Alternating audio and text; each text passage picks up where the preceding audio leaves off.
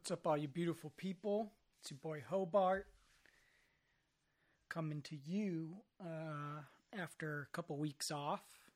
Uh, did a little camping trip, which was so needed and awesome. It was great getting out of the the Babylon world of concrete and metal and getting out into nature, chilling on the river. Um, hope you all had a nice 4th of July, whatever that means to you.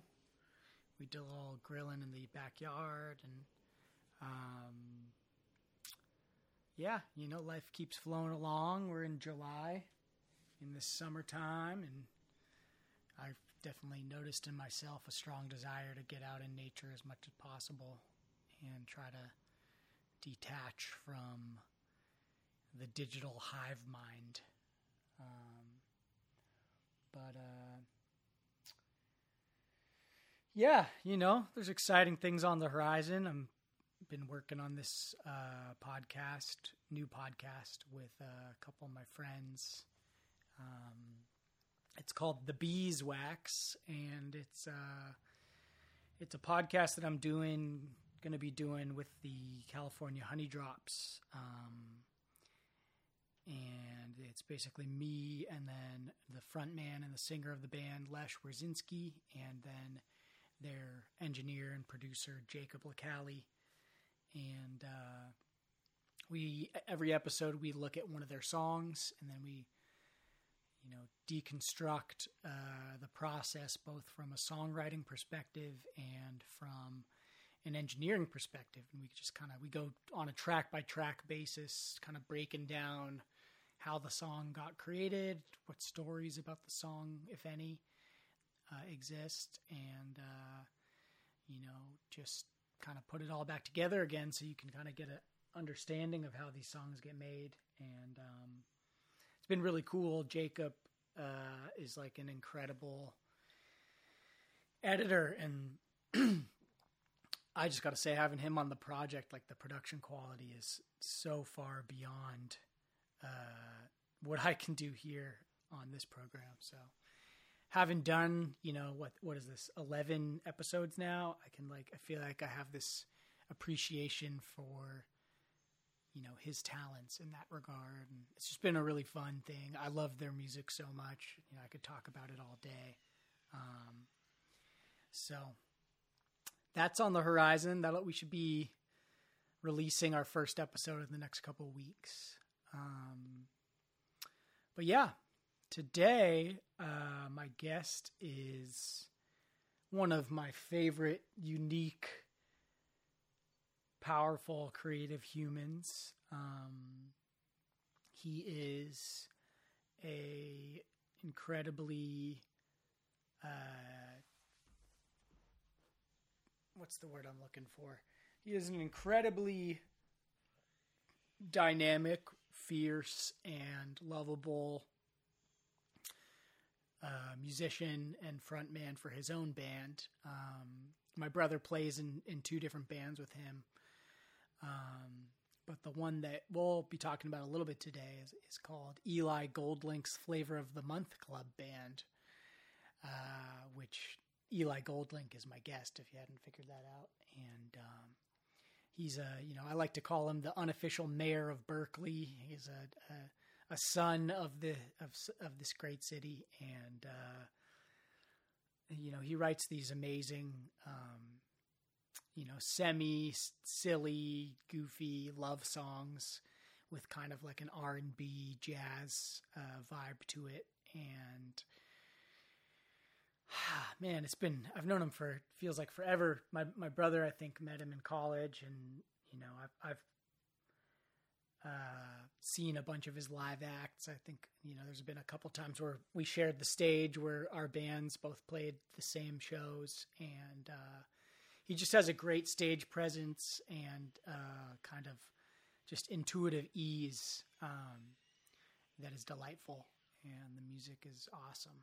Um, so we got in the studio for this one and just got into some philosophy, talking a little bit about what it's been like to go through the current events, and um, and then you know, as as with many of these conversations, just let it let it breathe and flow in whatever direction we wanted to. Um, so I was stoked to have him on. Um, we are going to be working on a on a music video for one of his songs that we're going to be releasing. Uh, and uh, most most more than anything, it just was really nice to get a couple hours of uninterrupted communication with him. Um, so, without further ado, I'd like to introduce my good friend, Mr. Eli Goldlink, on this episode 11 of the Bartcast. Great to hear from you. What a surprise.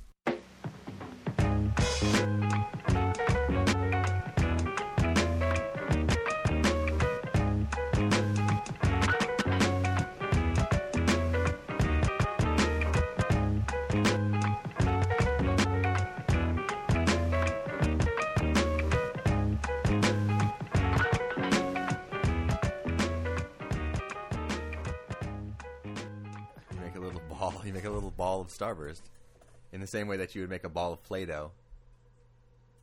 You kind of warm the Starburst up in your hands a little bit. I, you know what? I, I used to do that with the uh, Roll them around. with those like we, the weird like cheese in a wax. Yeah, Remember those? With, yeah. like the cheese wheels that are Yeah, covered with wax. yeah. Cow, Cow, cowbell, baby, Cowbell. baby, baby bell, Baby Bell. baby bell. I never really liked the cheese much, but I love the wax. Wait, wait, Did you eat the wax? Never. The wax was edible though, it looked like bubblegum. just in case you ate the whole thing. Because Yeah. there were some kids that would just eat, that would just open the bad boy up and just. Ah! Those were, I feel like those were kind of the same kids that would eat the crayons. sure, the paste. sure. I don't think I ever crayons or or cheese wax. I did try the cheese. That reminds me when I was, uh, I think like four or 5 My parents uh, had this quick, get rich quick scheme. I think my dad did when I was little, where you know I kind of had this like, like Home Alone symmetrical little kid face in, Uh-huh. back in the '90s. You know, I looked like I could be one of those kids. So they took me to uh, this studio to audition for some commercials. Yeah. And I'll never forget, I did a, um, a Kraft cheese singles commercial. Yeah. And the script, the producer came up to me and was like, All right, so this is your mom, this is your dad. They weren't really my mom or my dad. Naturally. And what we want you to do, we're going to give you some other cheese, and you're going to say, No, mom, I don't want that cheese. I want Kraft. and uh, I didn't get the part because I didn't like cheese. you didn't like cheese I didn't at all. back then, especially raw cheese, so I wouldn't take a bite out of the Kraft. You couldn't give a convincing performance No, because you, you didn't believe. I didn't believe in the Kraft. You They tried hard to cajole me into eating it, but uh, but then I did get to do a, a, a read for uh, Power Wheels, which Power Wheels. I was very much into. Oh, You remember Power Wheels? gave, yeah, you probably gave a real convincing performance oh on that man, read. I mean, for any kid that grew up in the '90s, Oh yeah, like pow pow power wheels. your own car, basically.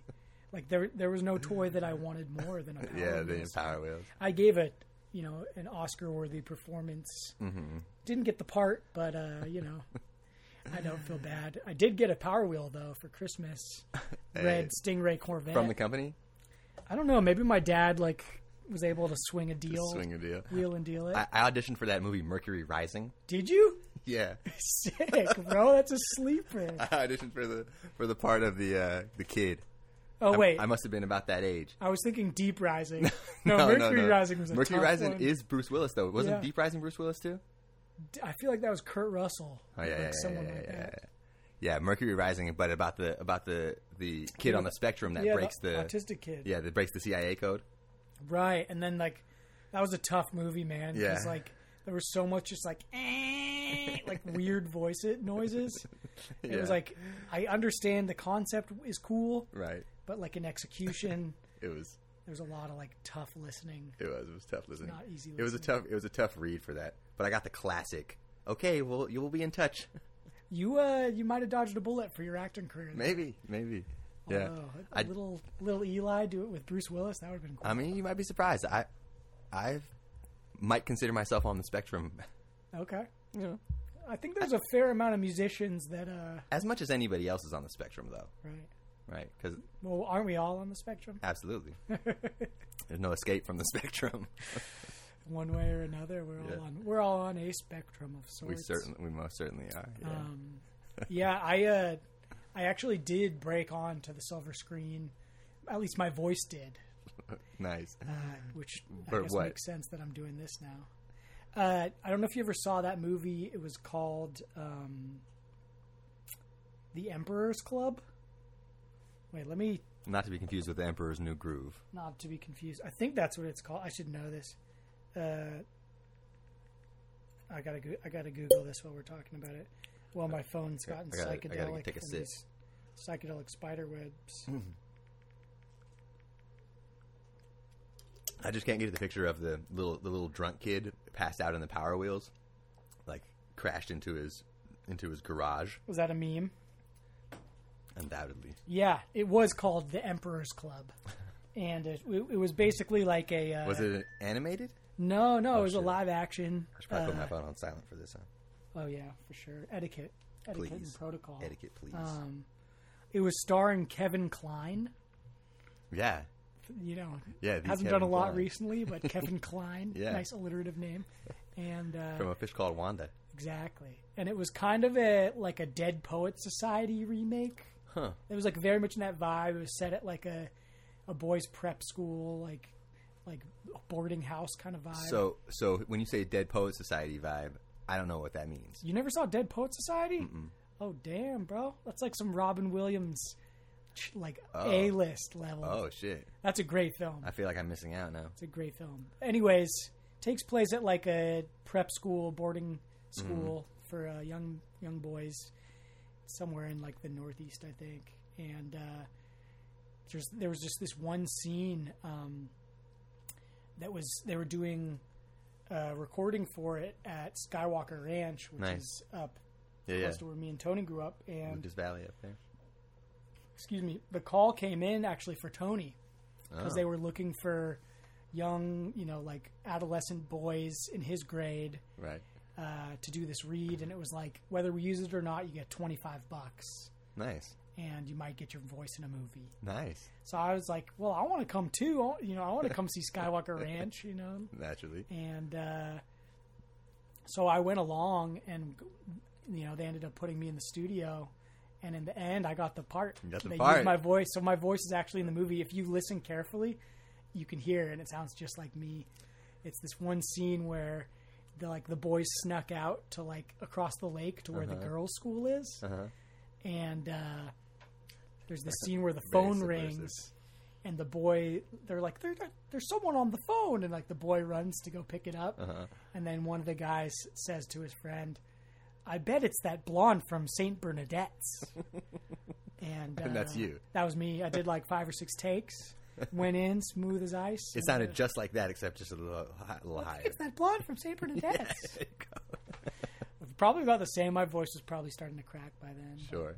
Um, So they contracted you for twenty five bucks. Do you ever get any royalties or anything like I wish. No, didn't even get a copy of the movie on VHS or nothing. oh, what a jit! Yeah, I was like, man, at least give me a copy so I can like, you know, show my friends or whatever. But But now you can show your friends because this movie is available everywhere. it's available everywhere in all your uh, blockbuster videos, all your blockbuster, videos, all your Toys R Us's, all your Toys R Us's. Um, your Radio Shacks. yeah, I haven't watched it since that first time. It wasn't a great movie. uh, swing and a miss, but you know it is cool to, to go back. For and, sure. I, I should probably try to find that scene. Maybe it's up on YouTube. You should definitely something. try and find that scene. Yeah, I'd pay, I'd pay to watch that scene. Yeah, I- you know, five bucks a pop or something. so Eli, Mr. Goldlink, That's my name. dude, uh, Don't wear it out. how you been through all this madness? Oh man, this has been a this has been a, a rough patch for me. Yeah, Yeah, as I imagine it's been a rough patch for everybody. right. right? Living in an unprecedented sort of situation. Uh, shoot. Sometimes it's a little overwhelming to think about all, all the pandemic coupled with all of the injustice that's currently being documented and is so readily accessible to see. Um, It's like existential overkill. yeah, it is. It's kind of existential overkill. It is. It totally is because it, gives you perspective, and then it gives you perspective on top of perspective. So you end up getting this like meta perspective, Yeah. which is almost like a double negative. Right. It's like a, a inception of concerns. Yeah, yeah. So you start questioning your own worth in the suffering. Like, do, Right. do am I worthy of the suffering? Do I deserve to feel do I deserve bad? to feel bad? Yeah, yeah, right. Oh, because there man. because there's so many people who have it so much worse than I do. Right. Right. Totally. Um, so that's that's been that's been a, a struggle. I mean, for sure. Coping with that. I can imagine. I mean, fortunately, fortunately for me as a musician and a, and a, an artist in, in that sort of capacity, um, I I have a a place to release my the tension, you know, at least to some degree.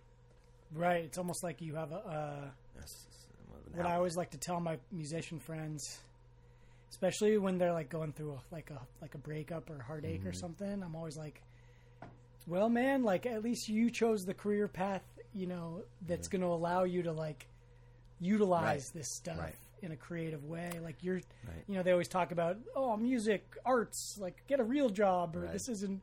What are you going to do with your future? It's like, well, maybe some mental health for yourself. yeah, you know, for sure, for sure. Well, and and like mental health is is sort of like swept under the rug when you're an artist, right? right? Because it's so much more concern is put towards your creative outlet and and and the thing you have to show for what you for your creativity and your right the product that you present to How the world. productive how can you productive be? can you be right as opposed to being like how how much joy can you find in your art or how, mm-hmm. how happy can you be with yourself outside of your creative Totally. process Can you be a healthy artist? can you be is that, is that an Does such a thing oxymoron exist? yeah, right. so that's rough you know went through a breakup on valentine's day this year Oh man, oh boy it happened on the day. yep Whew. so fire But like I said, man, that would make for a Yeah. great song. Yeah, so well, I saw a couple new songs coming out. There you go. You know, Yeah. a couple of that little little silver lining of of uh, progress That's of awesome. change. Really, Oh, yeah. it's not necessarily progress. It's well, it is moving forward. Ultimately, it's just the change, right? Reevaluation, and it's Filtering the fabric of the cosmos through your third eye.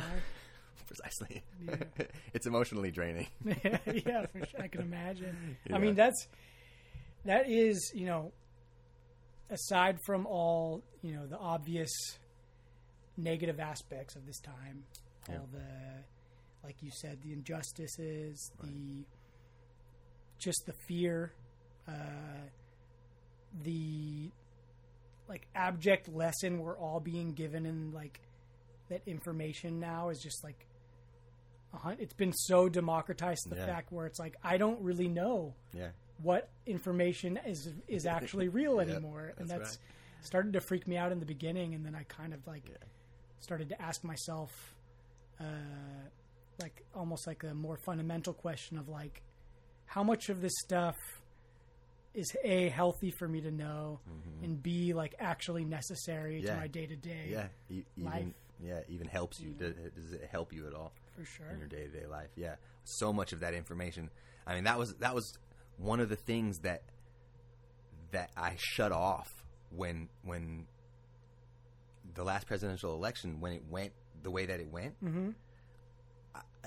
I, I completely shut off my my attention span to to that guy Right. because I because because I know that every time he speaks, it makes me feel, you know, like I'm being deceived, put on.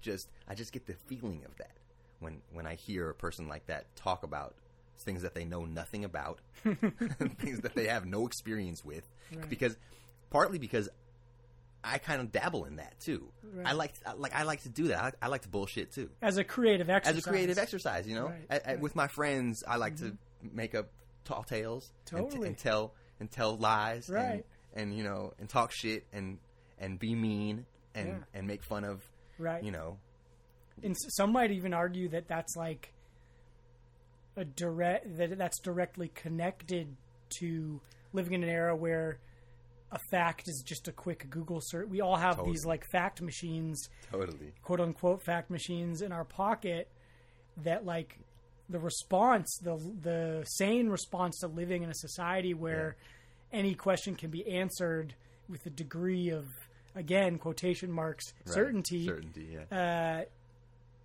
it almost drives tho- those of us that are a little weird and creative to yeah. to starting to like play more of those games with each For other. For sure.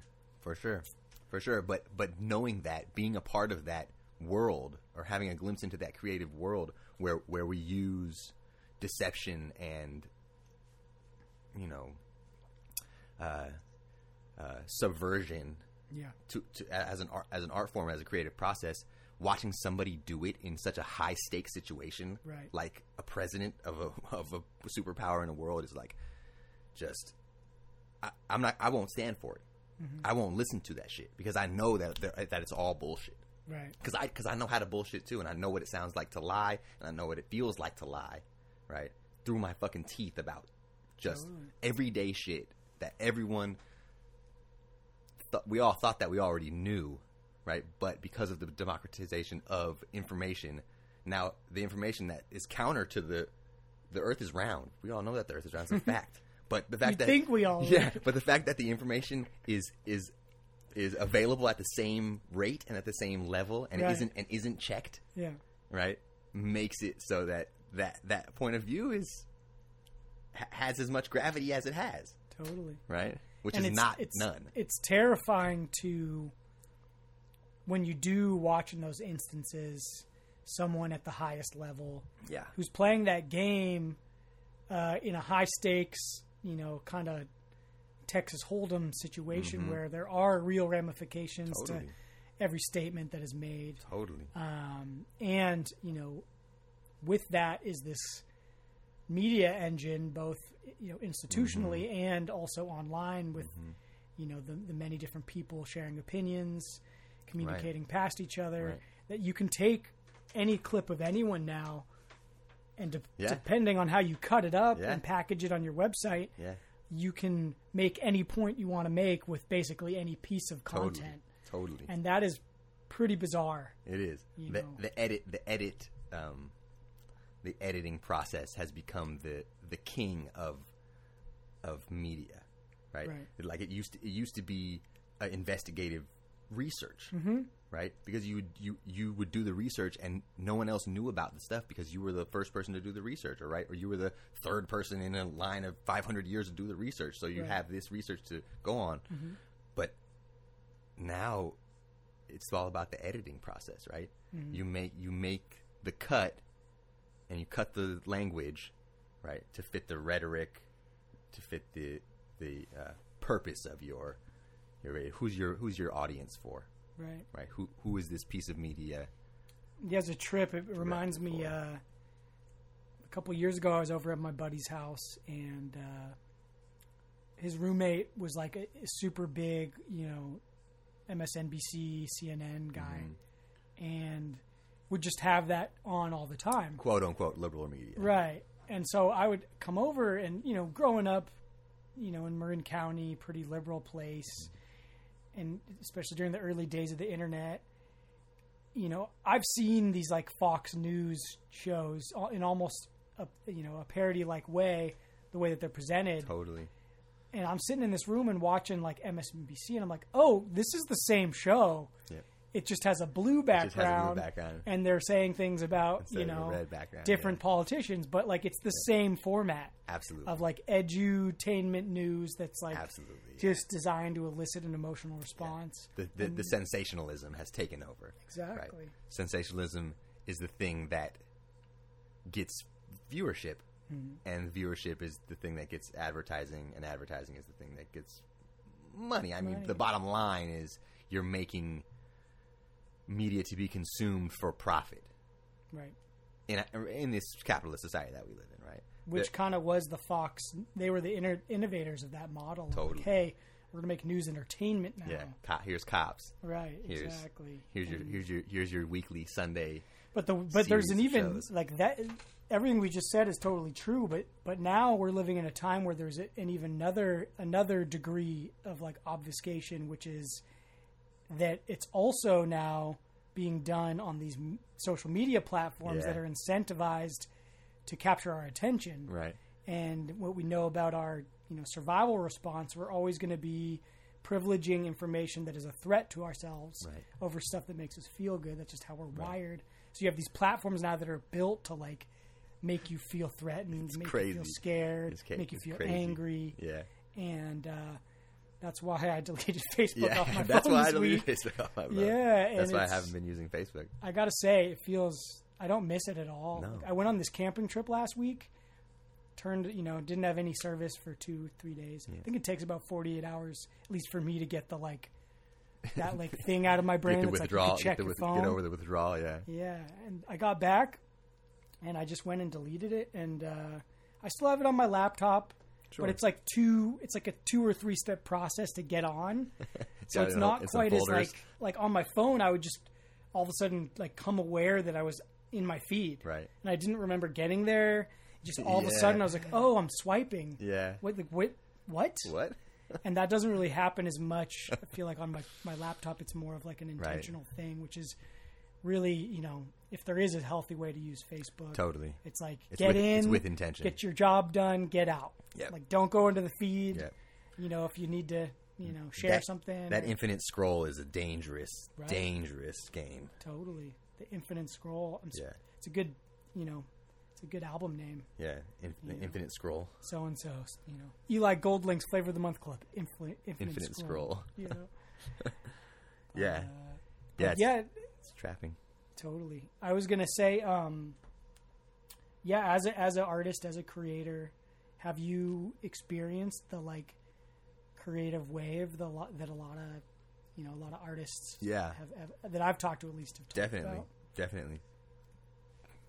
with the songwriting. Um, yeah, I mean, just again the perspective shift.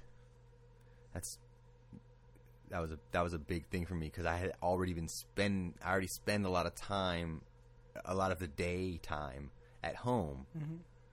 right b- before I have a gig at night or before I'm going to teach lessons in the afternoon or before I'm going to you know have a rehearsal or whatever. That's all usually done after the workday is over. So I'm kind of already used to spending my days nine to five at home doing whatever it is I'm doing, practicing or working on songs or writing or working in the garden or watching Right. TV or playing video games or whatever. Mm-hmm. Right.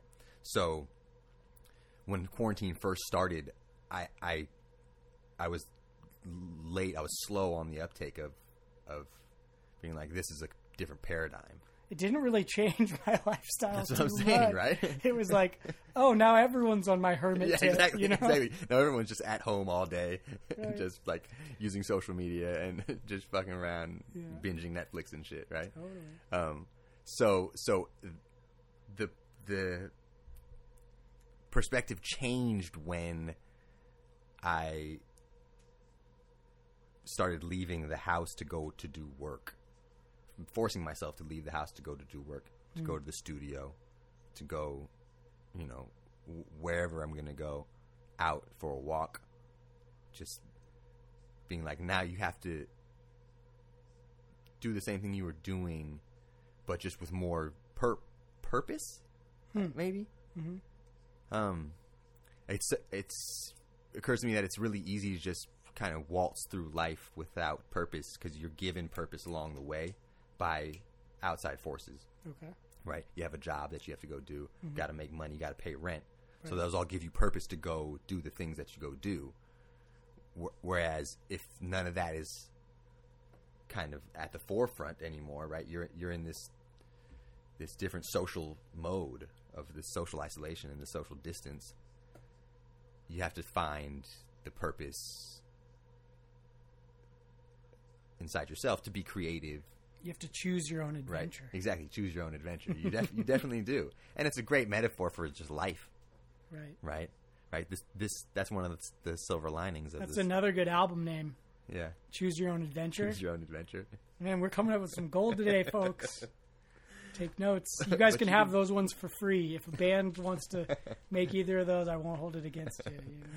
But you got to send me the tracks, Exactly. and, And, and, yeah, and we're and we're gonna make a choose your own adventure album that would be tight. called Choose Your Own Adventure. Yeah, like like you get to like thirty seconds in, and it's like, Yeah. do you go to the left? do you go to the right? And it's like, if you go to the left, go to track Yeah, go to four, track minute four.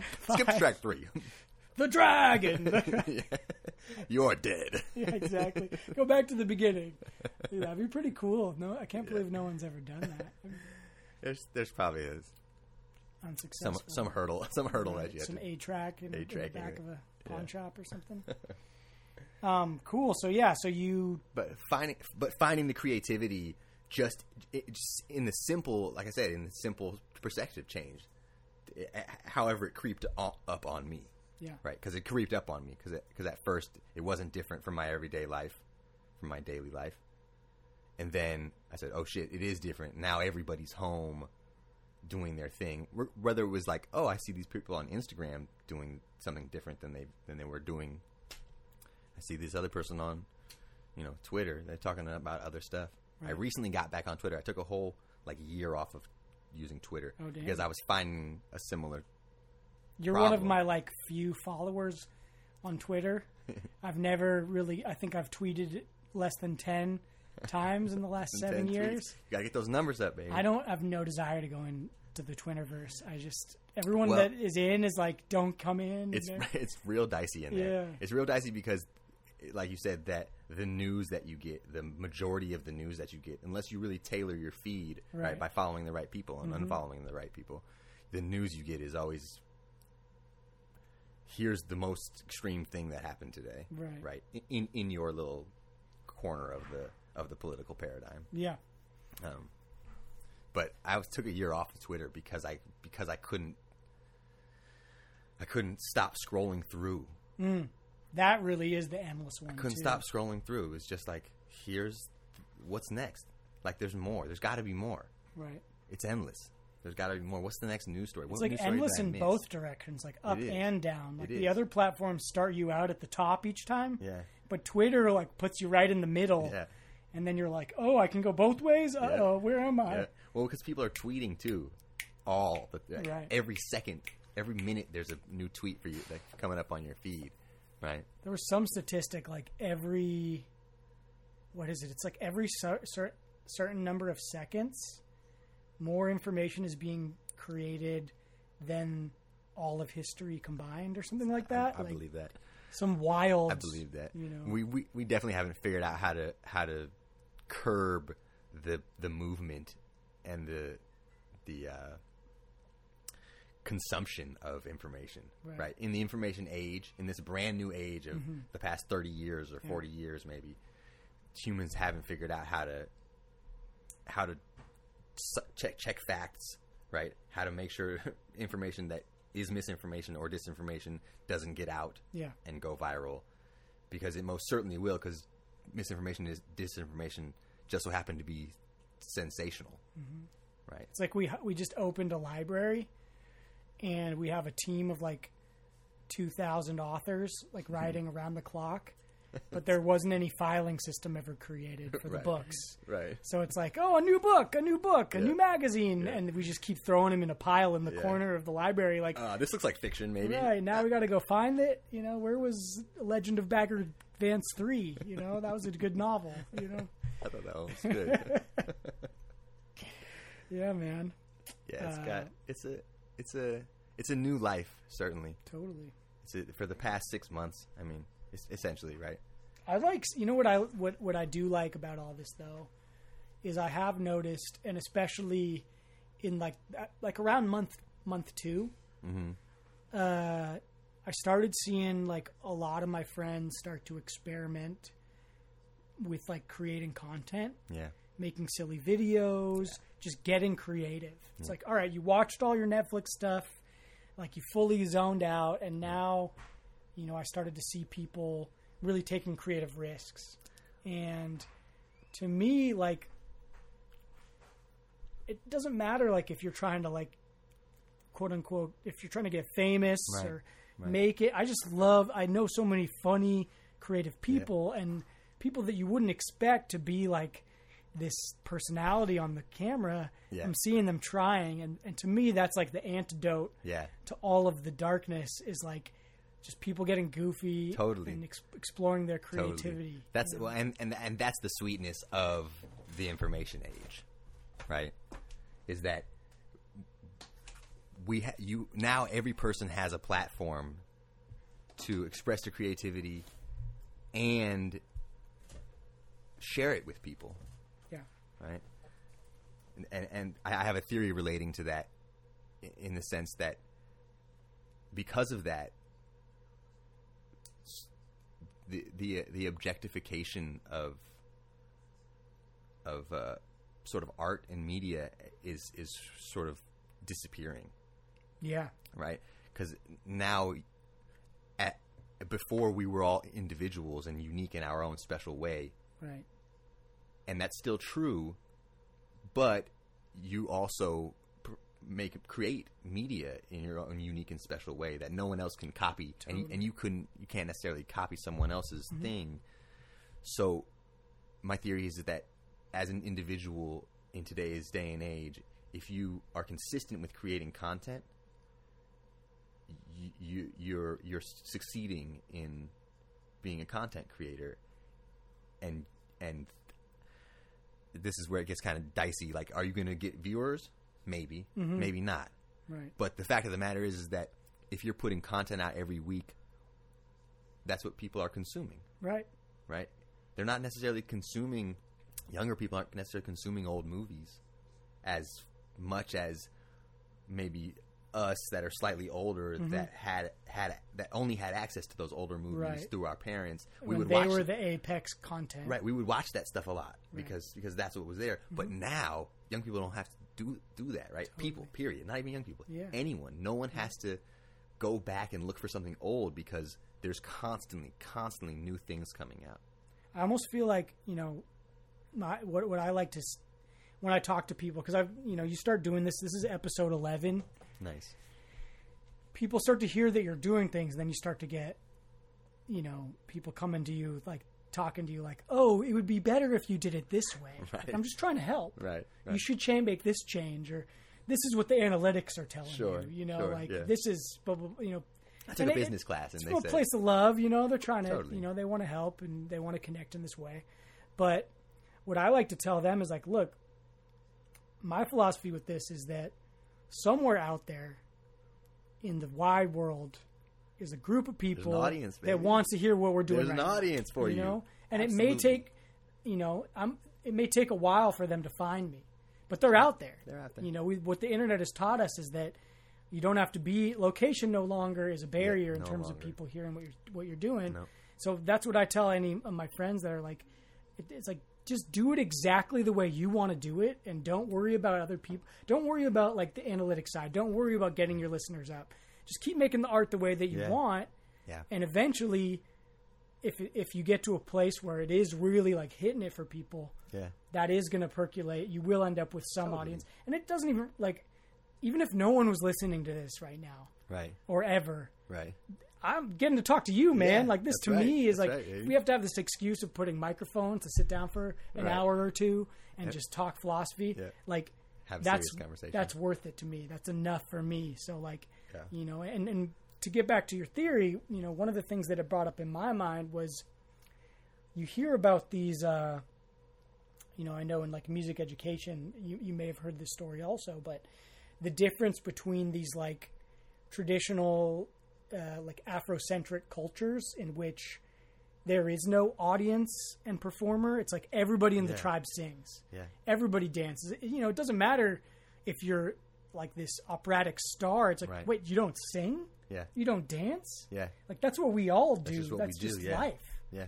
And I think that in the we- the Western construct of having performer and audience, well, what we're starting to see now almost is this like full circle return Yeah. back to like, no, no, no, everybody's a content creator. Right. Like we're all good enough. Yeah. That's right. Many people might not like what you do, but but someone will. Someone will. and that and thus it has value. And the chances are that a, that a whole entire group of people are going to like what you Totally. do, right? Totally. Because as as unique and individual as we all are, yeah. we're also just like one another. Right. We all like the same stuff, and we all have the same fears, and we all, you know, are concerned with the same things. Well, especially if you're being honest Totally. about who you are and what you think and what you like. Like Totally. that seems like a pretty good guiding light.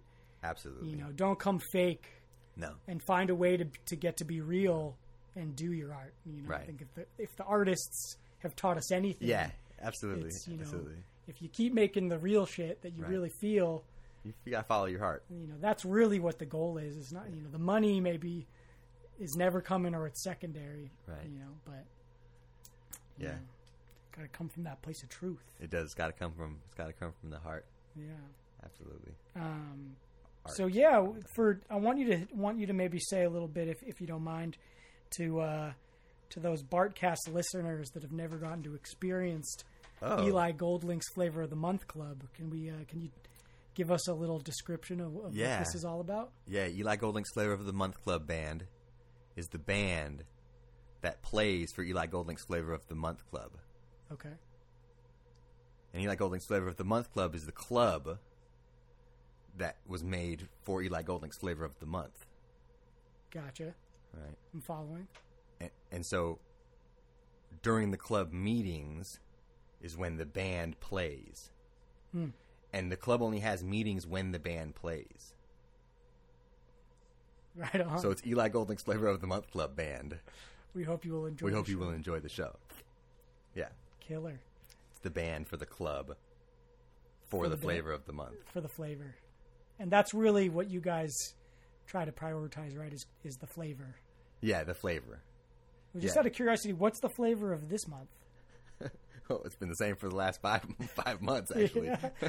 What flavor is Cor- that? coronavirus Yeah, flavor. Corona flavor. tastes terrible. Oh yeah. it tastes terrible, but it has some kind of bittersweet notes to it, Okay. right? Yeah, an acquired Like taste said, it's, sure. it's definitely an acquired taste, and and it's it's uh it's most certainly um the blow is cushioned by by existing in a place where I, I don't have to struggle to to eat, eat every day, Right. and sleep under a roof, and right and be Right. right, the the privilege that I that I enjoy Totally. makes it makes it an easier pill to swallow. That's beautiful, man. Um, so, but we're hoping to get some different flavors going on because because we're pretty sick and tired of this one. Maybe next month. What's next month? August. August. It's July right now. Yeah, I'm ready to like take a bite of some pickled ginger and move on to the next sushi roll. That sounds good. Yeah, cleanse You know your what I palate. mean? yeah, I'd love to cleanse my palate. I palate. just got too. one. Maybe the tuna had turned. You know. but I think but I think this is a good time. I think this is a good time for for for recollecting the our, our lives. Hmm. You know, just a, a moment of pause for for some of us, um, um, more than others. But I think it's a good time to to reevaluate and kind of think about where you're headed and where you came from. Um, and specifically for Eli Goldlink's Flavor of the Month Club band, I'm going to go way back and I'm going to pull a song from, who knows, 10 years ago, Okay. 15 years ago?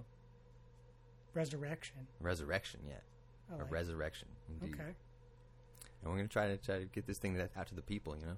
That's. I mean, Share the love. Because in the end, the music is about love. Mm-hmm.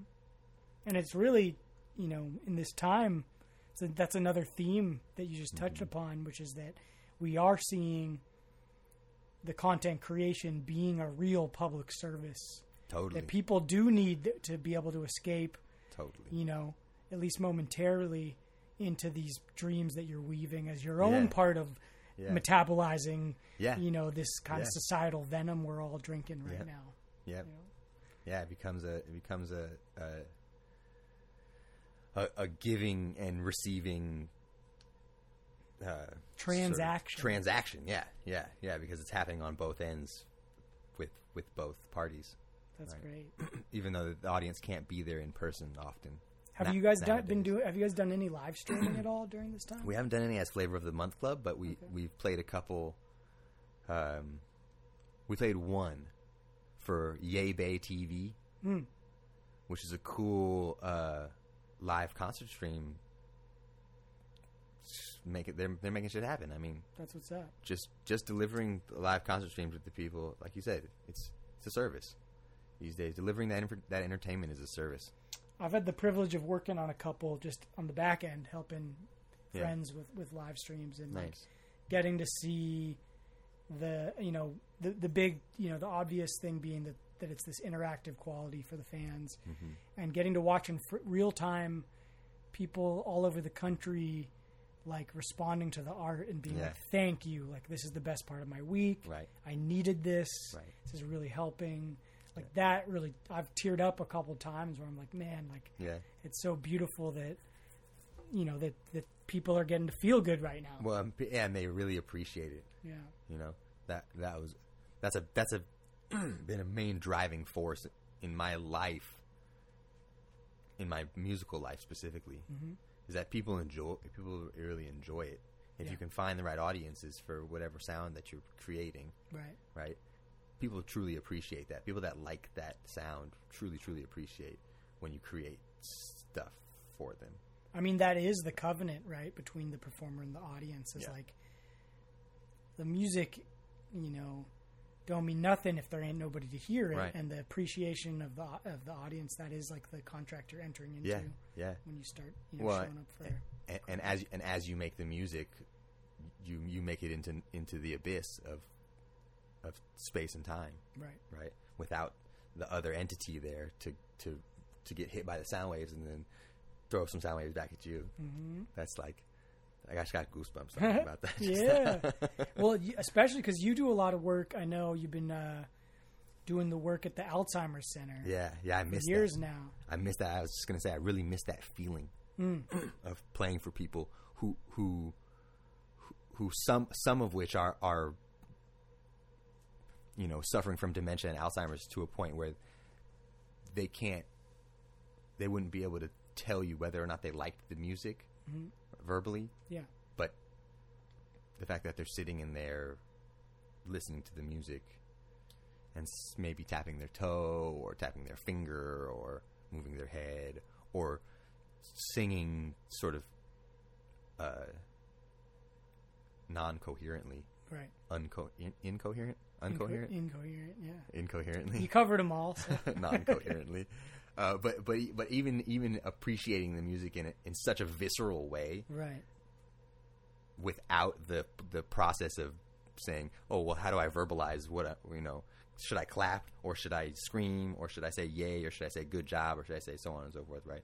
There, some of the patients or participants are disconnected, so disconnected from that that that the, the vibe they send as an audience member to the musicians is this like visceral, like Right.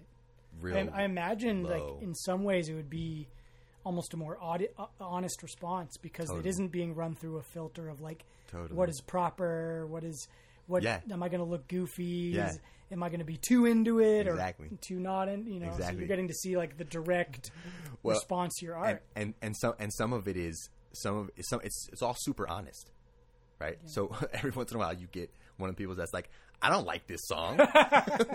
well, like you get this 90, 90 some year old person you playing "Fly Me to the Moon," Yeah. and they just get up out of the chair and they're just like, Ah, this shit sucks.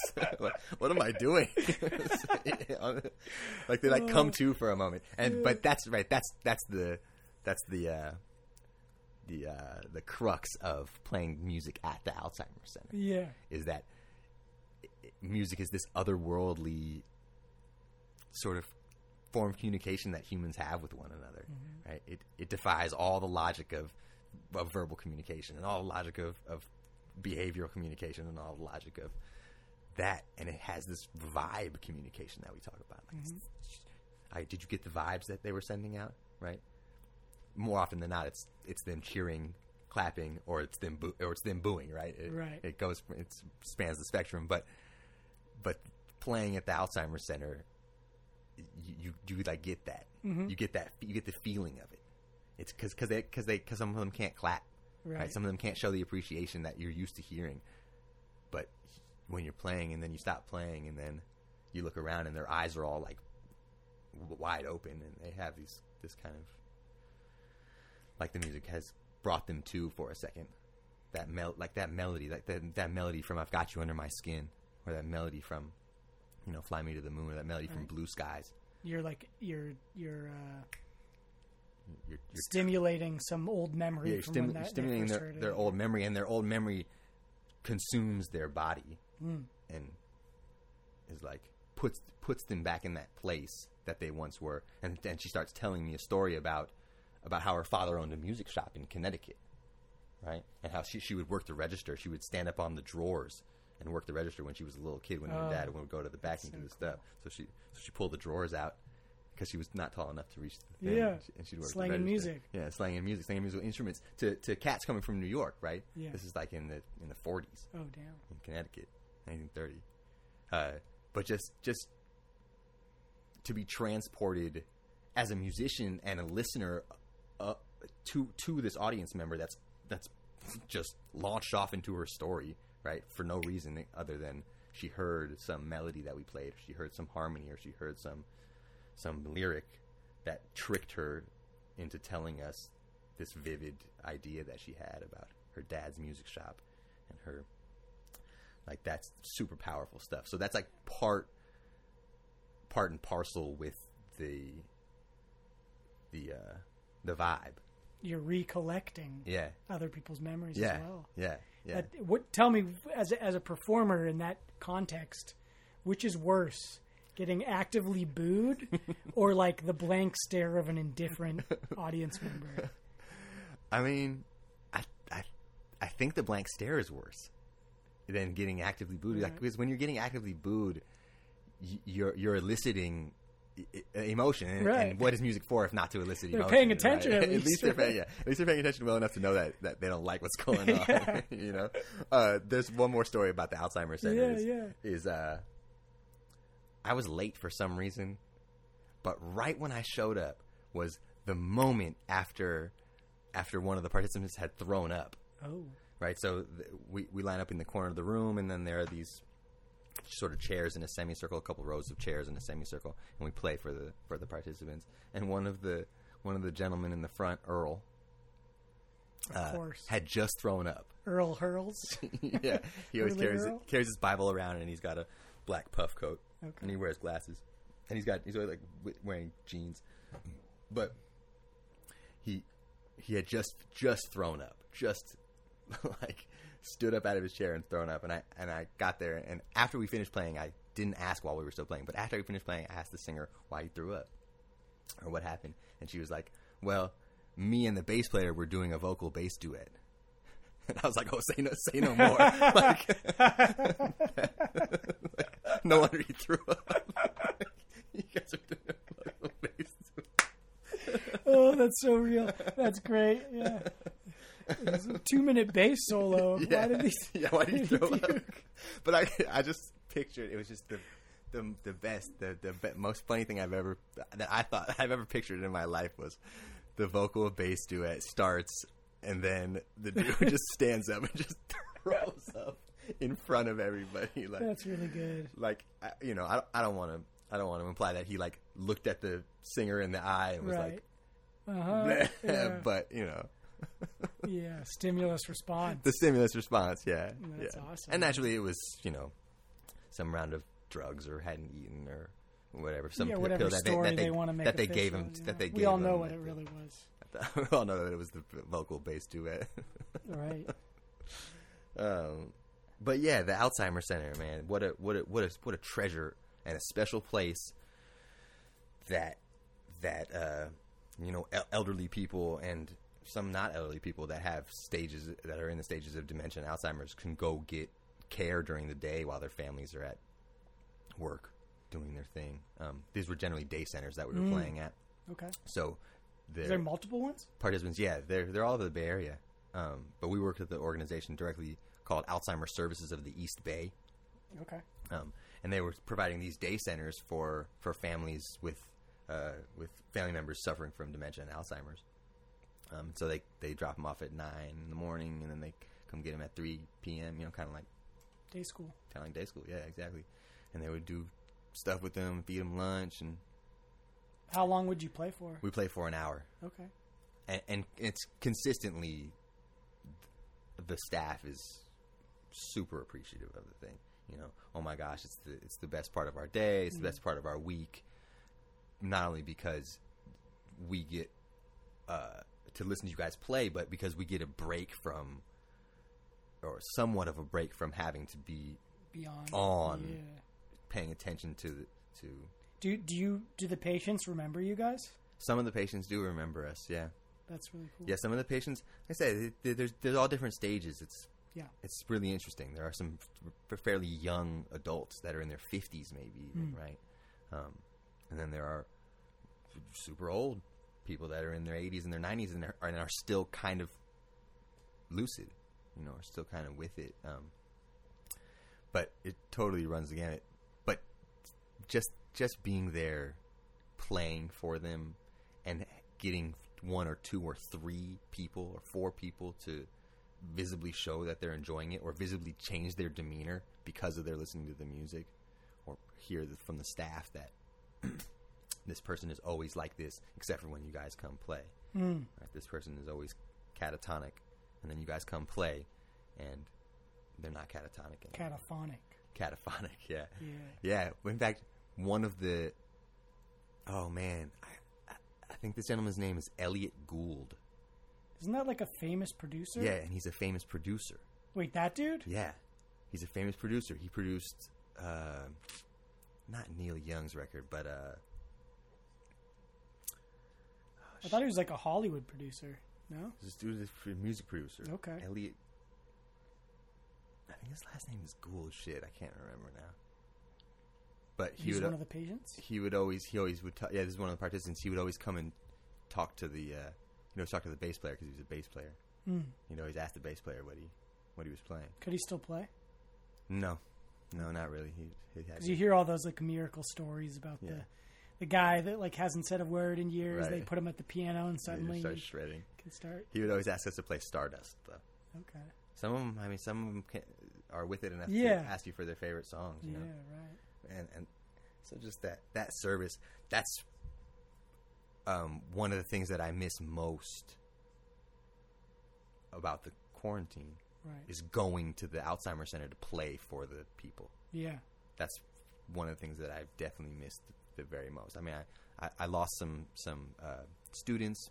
hmm I lost all my gigs, Right. right? Yeah. Um, but the thing I miss most is going to the Alzheimer's Center and playing for the participants there, That's for I can see for that. everybody in the thing.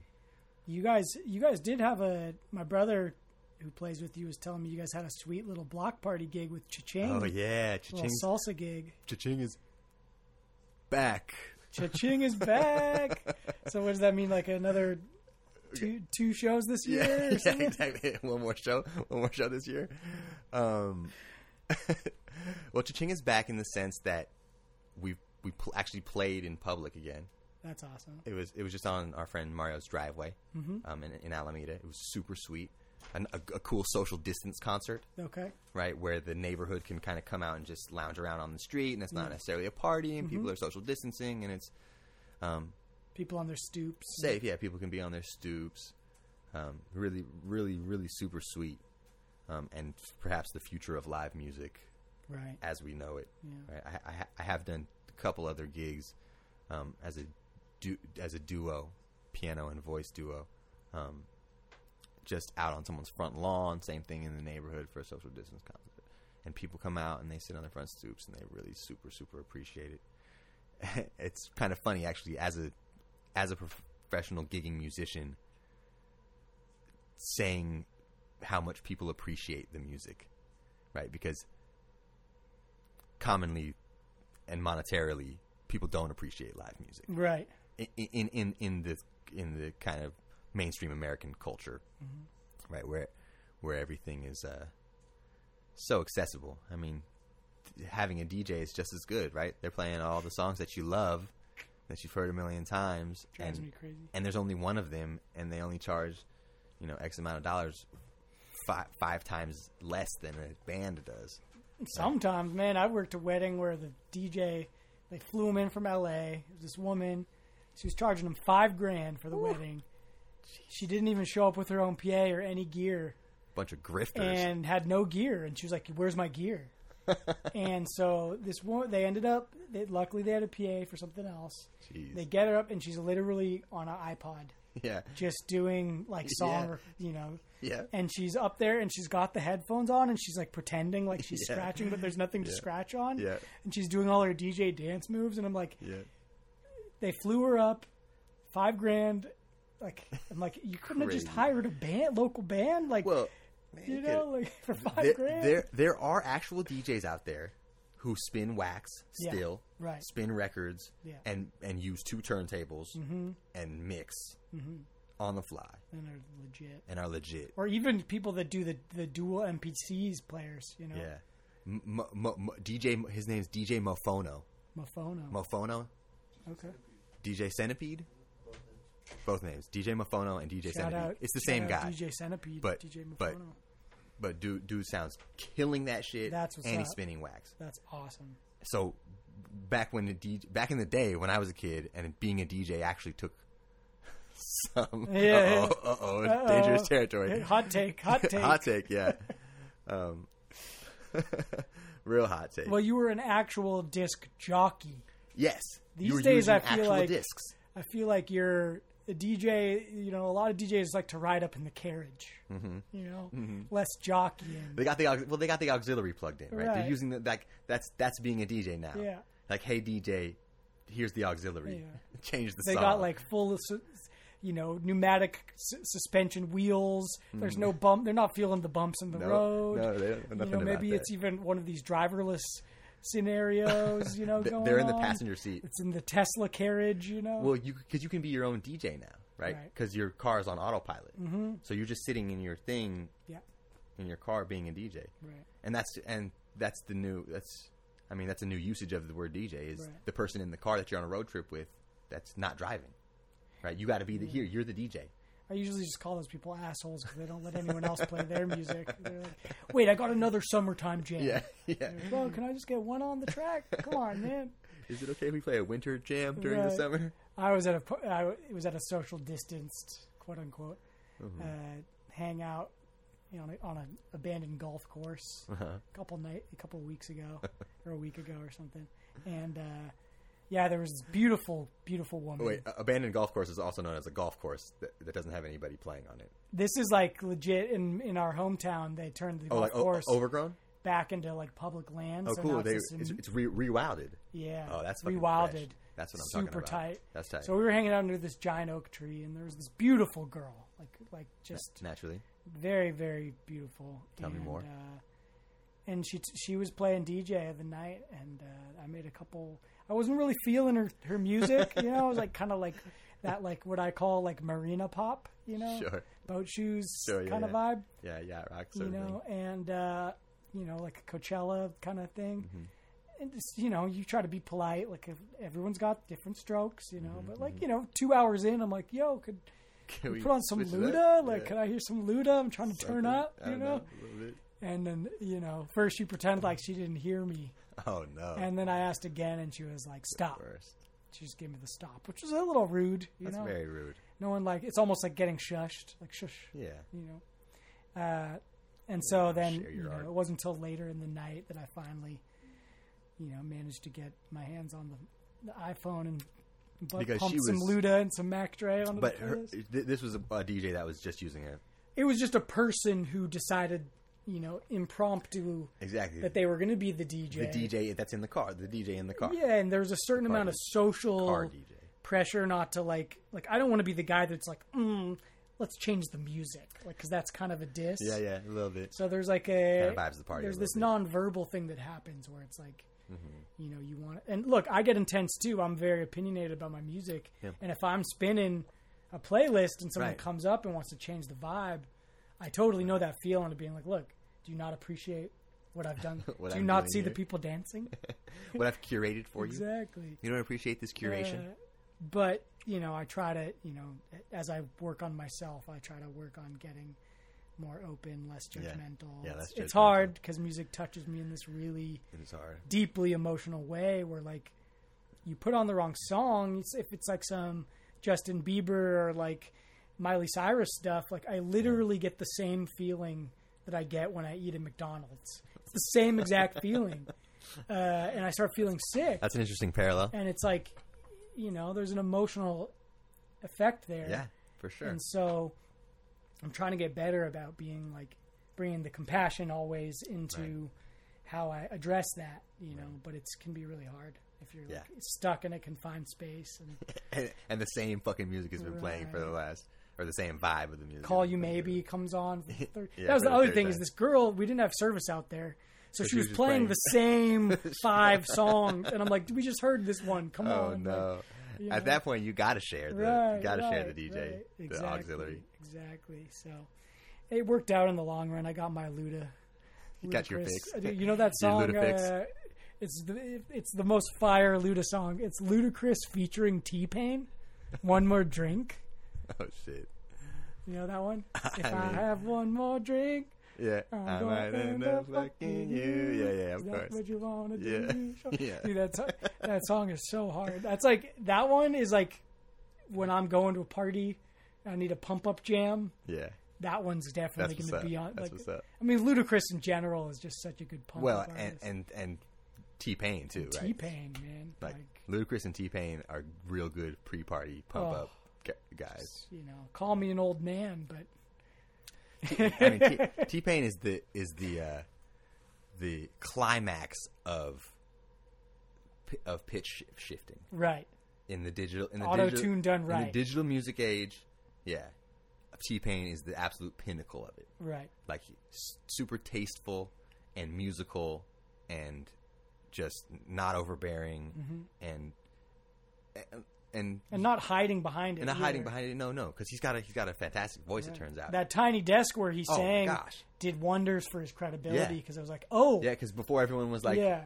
he probably can't even. They thought it was a crutch, and then Yeah. you're like, "Oh no, this is just a tool. Like this, is is a tool that an, an artist. You know, it's like So- a talk box singer. Yeah, you it's know, an aesthetic. Yeah, totally. which is uh, you know that's Yeah, dope. the pinnacle of dig- of the digital of pitch shift in the digital age. Right.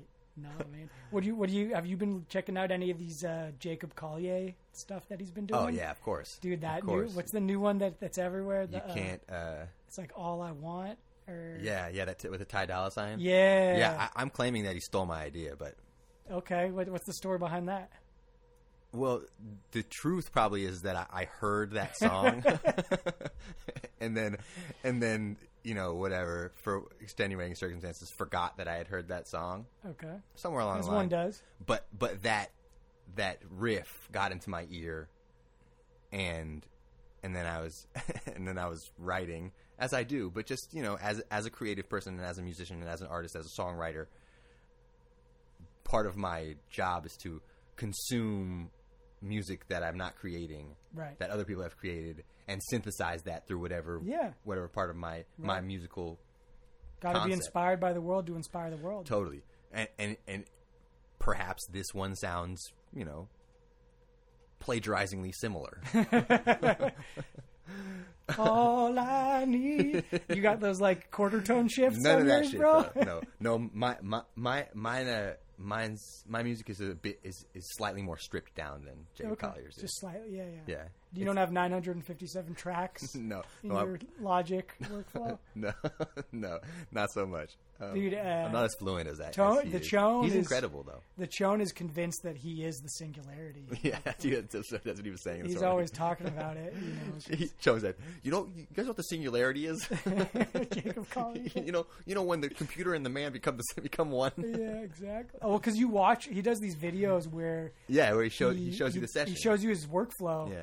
And the dude is like, there's no delay between him and the interface. Like, yeah, fluent. just like a, you Oh, watch yeah. like a skilled piano player or trumpet player and the instrument and them are one Right. their their thoughts are going directly into these like muscle memories that's how he is with his workflow and he's like oh he's like i think this one needs this plugin and he goes and he's got like 50 plugins and he knows every one and he knows all the subtleties and then For sure. he knows how to change the waveform His, his his musical memory and his his the size of his ears. Yeah. Just like he's literally and figuratively. Yeah yeah yeah. He's he's kind of like this the uh, proto he's a prototypical like modern musician. Right. Right. Because because he's consumed so much of what came before him. Totally. And has all of this he's fo- developed this- proficiency with the new digital toolkit and, and he's all has all this forward moment, Yeah. momentum and creativity and, and, and open mindedness. Like that's that's one of the things that, that I I pick up on most when I listen to Jacob Collier or, or mm-hmm. watch him speak or watch him play or whatever. Is it Collier or Collier? I think it's Collier. He's British. Yeah, right. That's He's English, right? He's not French. Collier, Yeah, Collier. Collier, Collier. It's probably a French name Jacob that's been Collier. Britified or something, anglicized. Jacob Collier. But but the- but the dude genuinely seems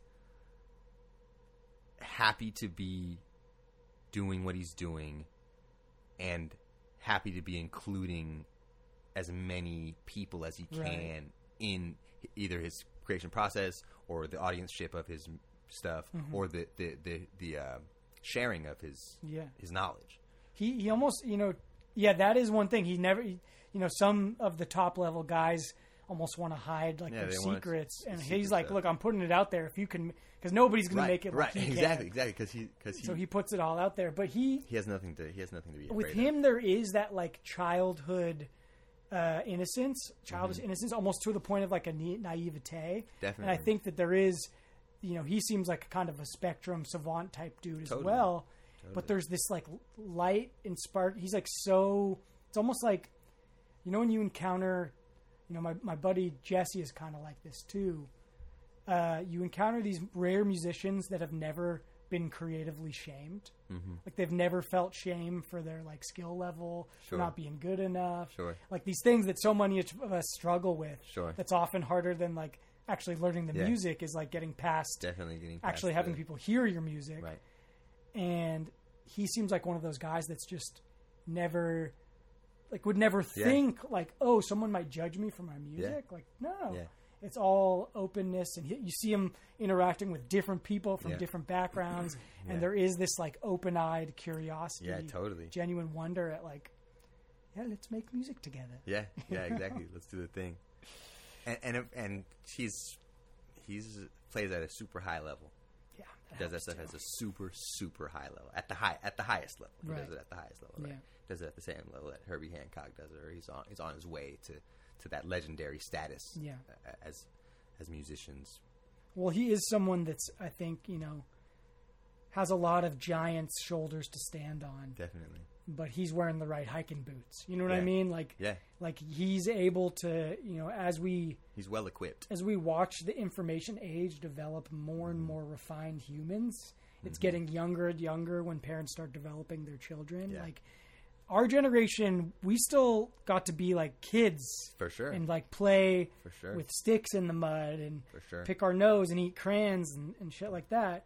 But you're seeing a generation now where like from the earliest Yeah. age that, that you can start to build, you know, Yeah. competence, parents are training like super kids. Yep. And he's definitely one of the, you, you know, I think he's got the classical parents. musician parents or whatever. and- Yeah, yeah. I think his his mom is a, his mom is like a perfect pitch piano teacher Right. kind of lady So you see him musician.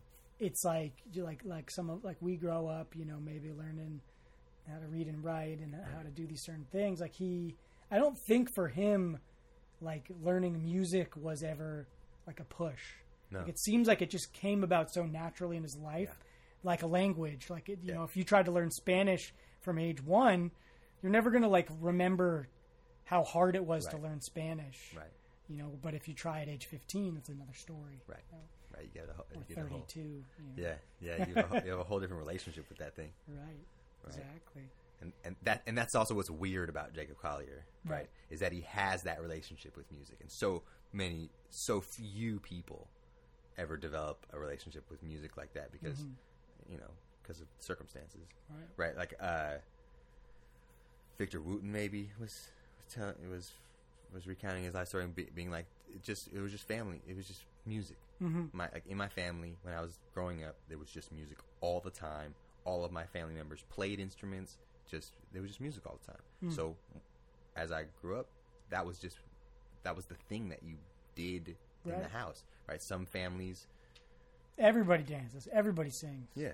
Yeah. yeah. Some some families that's just the thing you do. Some families do do science every day. They do Mm-hmm. Science experiments every single day. Some families cook every single day right? Some some families go take a walk every single day go for a hike every single day go watch birds every single day right? Mm-hmm. so when you grow up in that thing that's just what you do Right.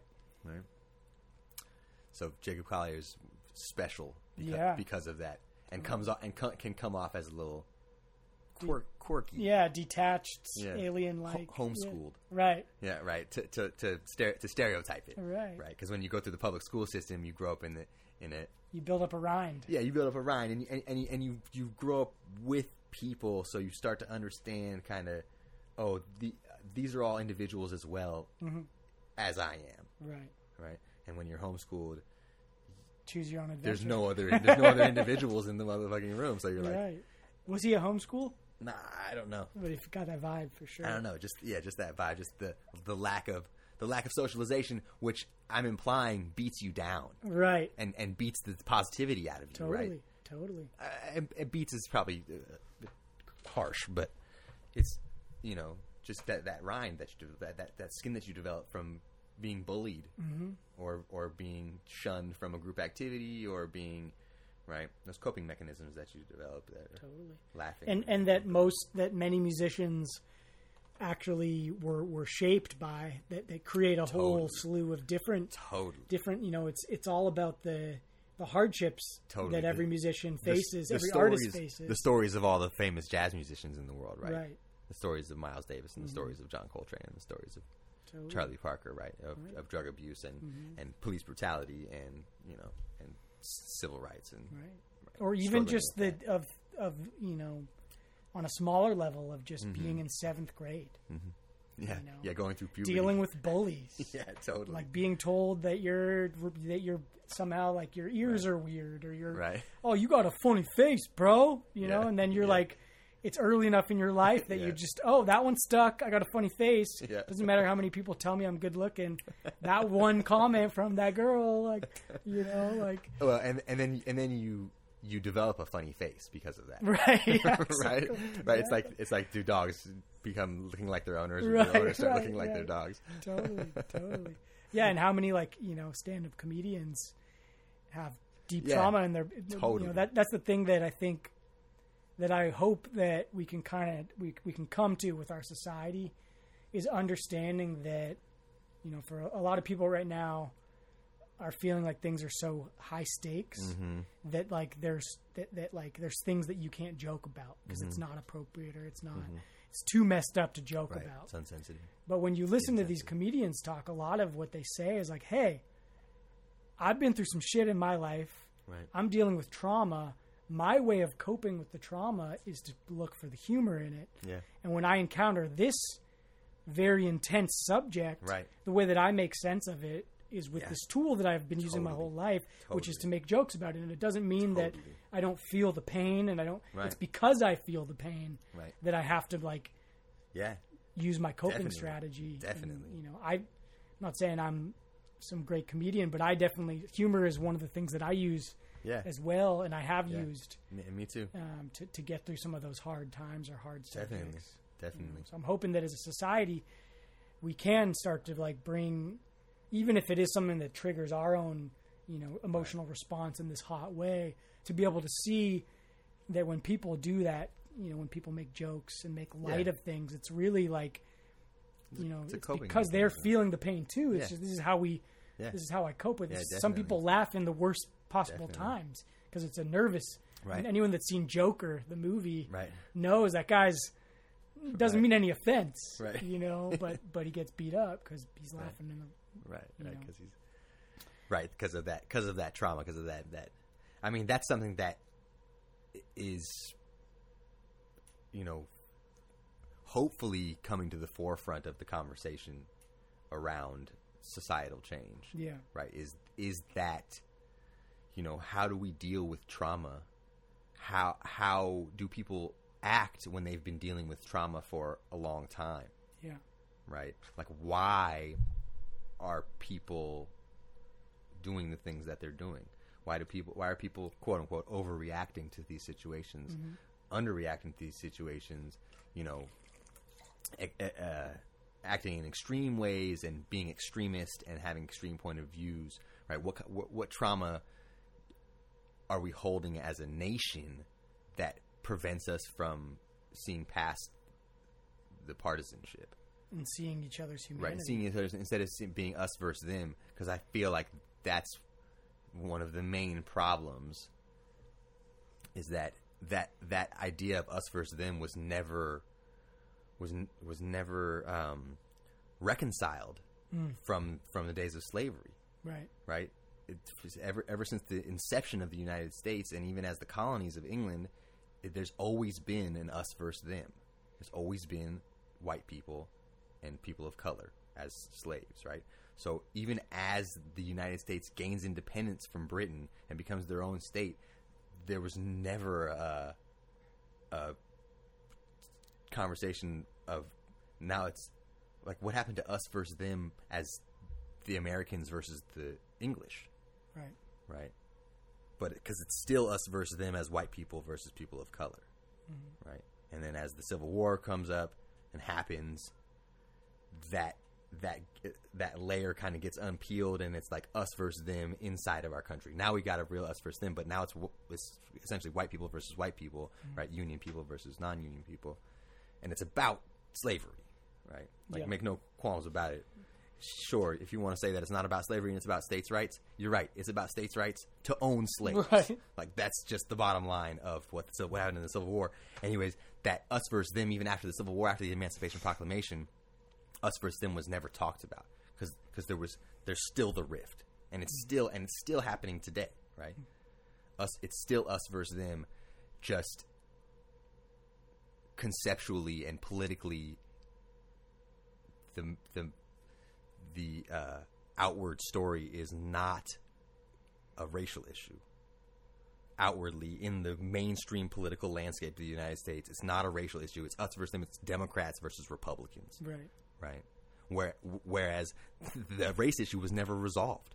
It, it- pe- there are still white people in the United States who think it's us versus them, referring to white people versus black people, Right. right? White people versus people of color. Well, and you you have this uh, the new apparatus that allows you know just like we were talking about earlier that everyone can there's an audience for everyone. Totally. The the other side of that coin is if I am you know one of those white hood wearing Mm-hmm. people, now I can connect with my Facebook Yep. group with Yeah, all these other people Facebook across group. the country. Yep, I got I got an audience for and it. and uh, Totally. and so you know that uh, But that's one of the heaviest traumas for sure Right. that uh, we as a country and as a society Mm-hmm. are are still suffering from is the trauma of of it's always been us versus them. The Mm-hmm. idea that it's always been us versus them. And, and now it's manifested itself into a post-racial thing. It's not us versus them. It's Republicans versus Democrats. There are black Republicans. There are Republicans that are people of color, right? Just like there are Democrats that are people of color, and, Yeah. right? Whereas, you know, the more progressive, left-leaning cohorts have larger numbers and percentages of people of color, mm-hmm. right? And we don't have to talk about the reasons behind that, but Right. but that that partisanship is still provides a huge rift and a veil for the partisanship that existed, the racial partisanship that existed Right. from the conception of our well nation. let's not forget the economic partisanship as well Right. because Right. I Well, well, do think well, which is? But which is another, which could be, which is is used as another veil. It ex- exists, Mm-hmm. absolutely exists. Right. The economic partisanship exists. The socioeconomic economic inequality is crazy in the United States and in the whole entire world, really. But but it, it, and it enhances these other issues. You know, like It does. does play into this. it does It plays into this into the racial situation absolutely. because you have Well, it's a chick- that's a chicken and the egg, though. it, it totally, but you have people that are using this as an excuse to for their own Mm-hmm. racism to legitimize. You know, people. You know, the people taking my jobs, or the Yeah. There's only a limited amount of Yeah. scarcity mentality where you, it's easy for people to point the fingers along ethnic lines. I, I went down a real ugly Twitter hole Mm. the other night. real a real ugly Twitter hole the other night. Uh, just you know, basically, uh, all lives matter, a pro all lives matter, anti Black Lives Matter Twitter hole Mm-hmm. Of series of videos of of fights between people of color and white people, Mm-hmm. right? But framed in in a very incendiary way, right? Pro- propagandized, packaged. packaged, right? And it was a whole thread of these videos. There must have been 40, 50 videos Right. of, like I said, th- th- these videos that I've some of which I've watched that I know the backstories, right? Mm-hmm. That I know that hey, wait a minute, this is a story about this person of color being being harassed by being you know harassed by by white supremacists. And and these white supremacists are considering are committing hate crimes and this person of color is fighting back. Mm-hmm. So and i know this story. Right. i already know what happened. It was already in the news. But here i am on twitter watching the same video in a completely different context Mm-hmm.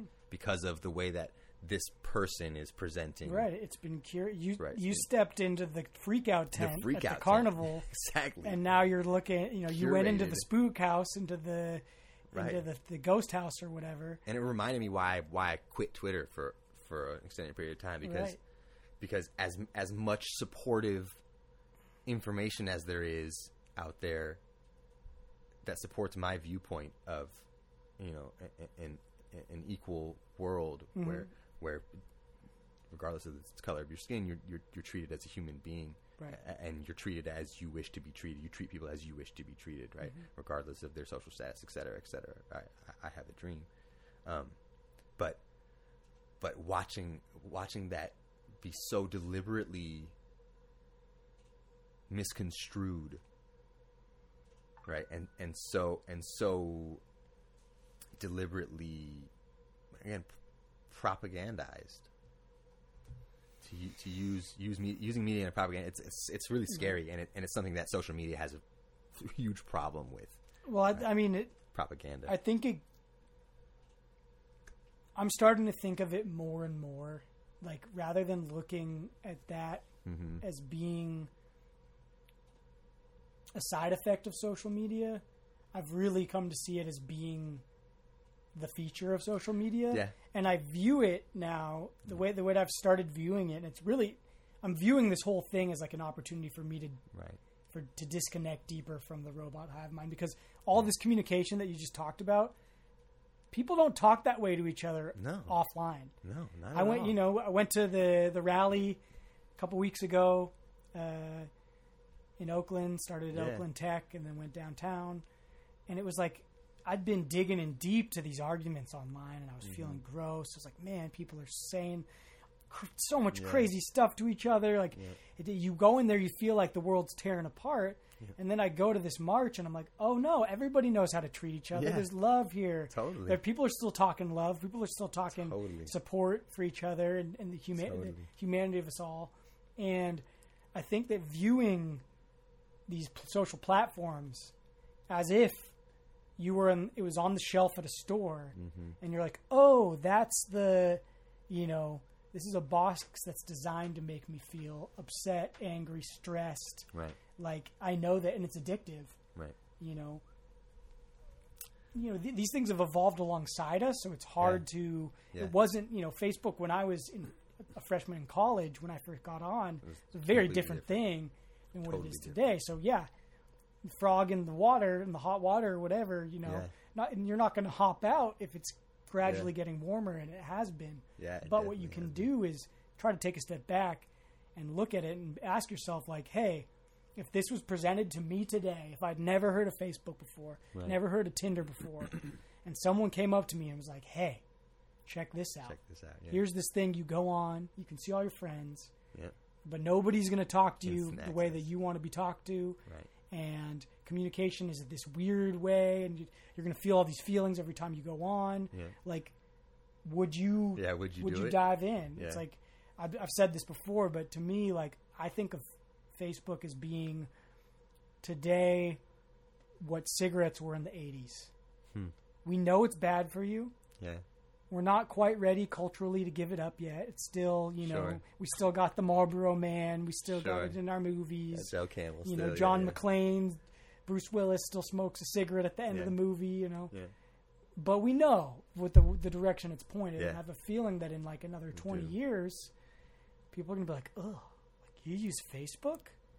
Like, wait, who Mm-hmm. Yeah. does that? Like, no, Yeah. you know how bad that shit is for you? That'll kill you, man. yeah. That, that will kill you. Yeah. You know, uh, and we just haven't we haven't gotten there yet. But you look at all these CEOs, tech people. None of them let their kids be on it. None of them have smartphones. None of them are, are you know the people that built this stuff aren't using it. yeah and that is something to be very concerned Yeah, about. you know, absolutely. that you know this is a this perpetual motion attention stealing machine that is designed to do one thing, which is to keep you Yeah, riveted to keep it, you- so that they can show you ads. Yeah. And uh, Snake oil. Right. And and again, like it's not that the negative stuff is being programmed in by these companies and this No, is their no, argument at is like, look, It's we a- built the box. It's an Y'all are filling it. Yeah, it's an amp. But they do know that we have this tendency to prioritize Totally. the negative stories, the scary stuff, the incendiary stuff. So yeah, you built this box.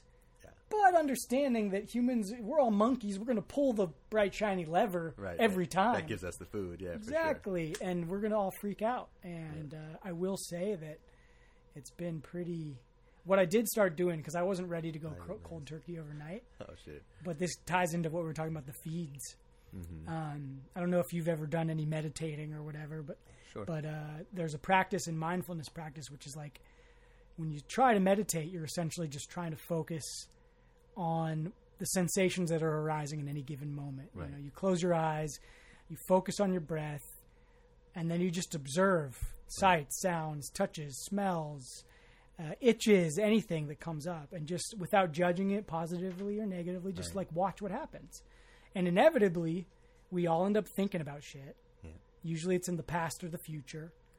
And then there's a moment you're like, oh, that's right. I'm on this long train of thought. Let me go back to thinking about breathing and reset. Yeah. So that like mental practice I used with my social media habits to where when I found myself scrolling, I was able to wire my brain to be like, "Oh, I'm scrolling." And then I would just quit immediately. Yeah. And like no ifs, ands or buts, just quit the program. Cool. And I started doing that and it like totally helped Nice. and you know then i got to a place where i made the big push and i deleted Yeah. the facebook app and the, Yeah. i'm still on the gram you know i still like Right. using it's Of a little less uh, of that i feel like it's a lot of cool Yeah. Yeah. Well, Instagram is Facebook without the. comments Yeah. Well, I mean, w- w- without the focus on the on the um, rhetoric. right Right. Facebook is very much focused on the rhetoric that that that we use Mm-hmm. to communicate with one another. totally Um, and if Instagram is stripped down from that because it's the exact same it's the same company and it's the same company and it's the, and it's the same thing. They're showing you the, a picture. They're showing you a picture. right Right. It's a picture. but it's more of like storytelling through images But yeah, but but but the focus is on the image in Yeah. Instagram, whereas the focus in Facebook is here's my picture and this is what it i- this is what it is and this is what I think about it. right And now let me hear what you think about it, mm-hmm. and I'm gonna like. here's an comment. article and here's my source and Right, you know. exactly, and here, right, as opposed to uh, Instagram is that's a nice picture. I like it. right right I you you because you're not gonna get on someone's Instagram and be like, that's a that's a blah blah blah yeah, yeah, that's so on and so forth. I think they have a limit on That the isn't your length thing. of a comment too, which is Smart. interesting in itself. smart. Yeah, but I'll tell you this, you know, what I what I learned last week was that, you know, the solution for all of this stuff. Yeah. I'm gonna sound like my classic weirdo North Bay hippie, but bro, Nice. nature, man, getting out in nature, like Yeah. spending a couple days just on the river, just swimming in water, Yeah. like well, looking at the moon come up. Yeah. Yeah. just you know waking up and just not think you know not being in that scene There's nothing like it. oh man like There's it was really nothing like it. like i just you know one you know one of the things you know i know there's a lot of people hurting right now during this time and we're all going through our own economic uncertainties Mm-hmm. but the for many not for all because there's a lot of our essential people that haven't actually gotten this break Mm-hmm. that i'm about to talk about but for a lot of the like privileged people who are in this american dream nine to five life that Yeah. are like making up the meat and potatoes of our economy well maybe not but i think Well, we're, we're the seeing the essential people the are essential people are the meat and potatoes but these people that are like essentially the the diminishing middle Yeah. class Yeah.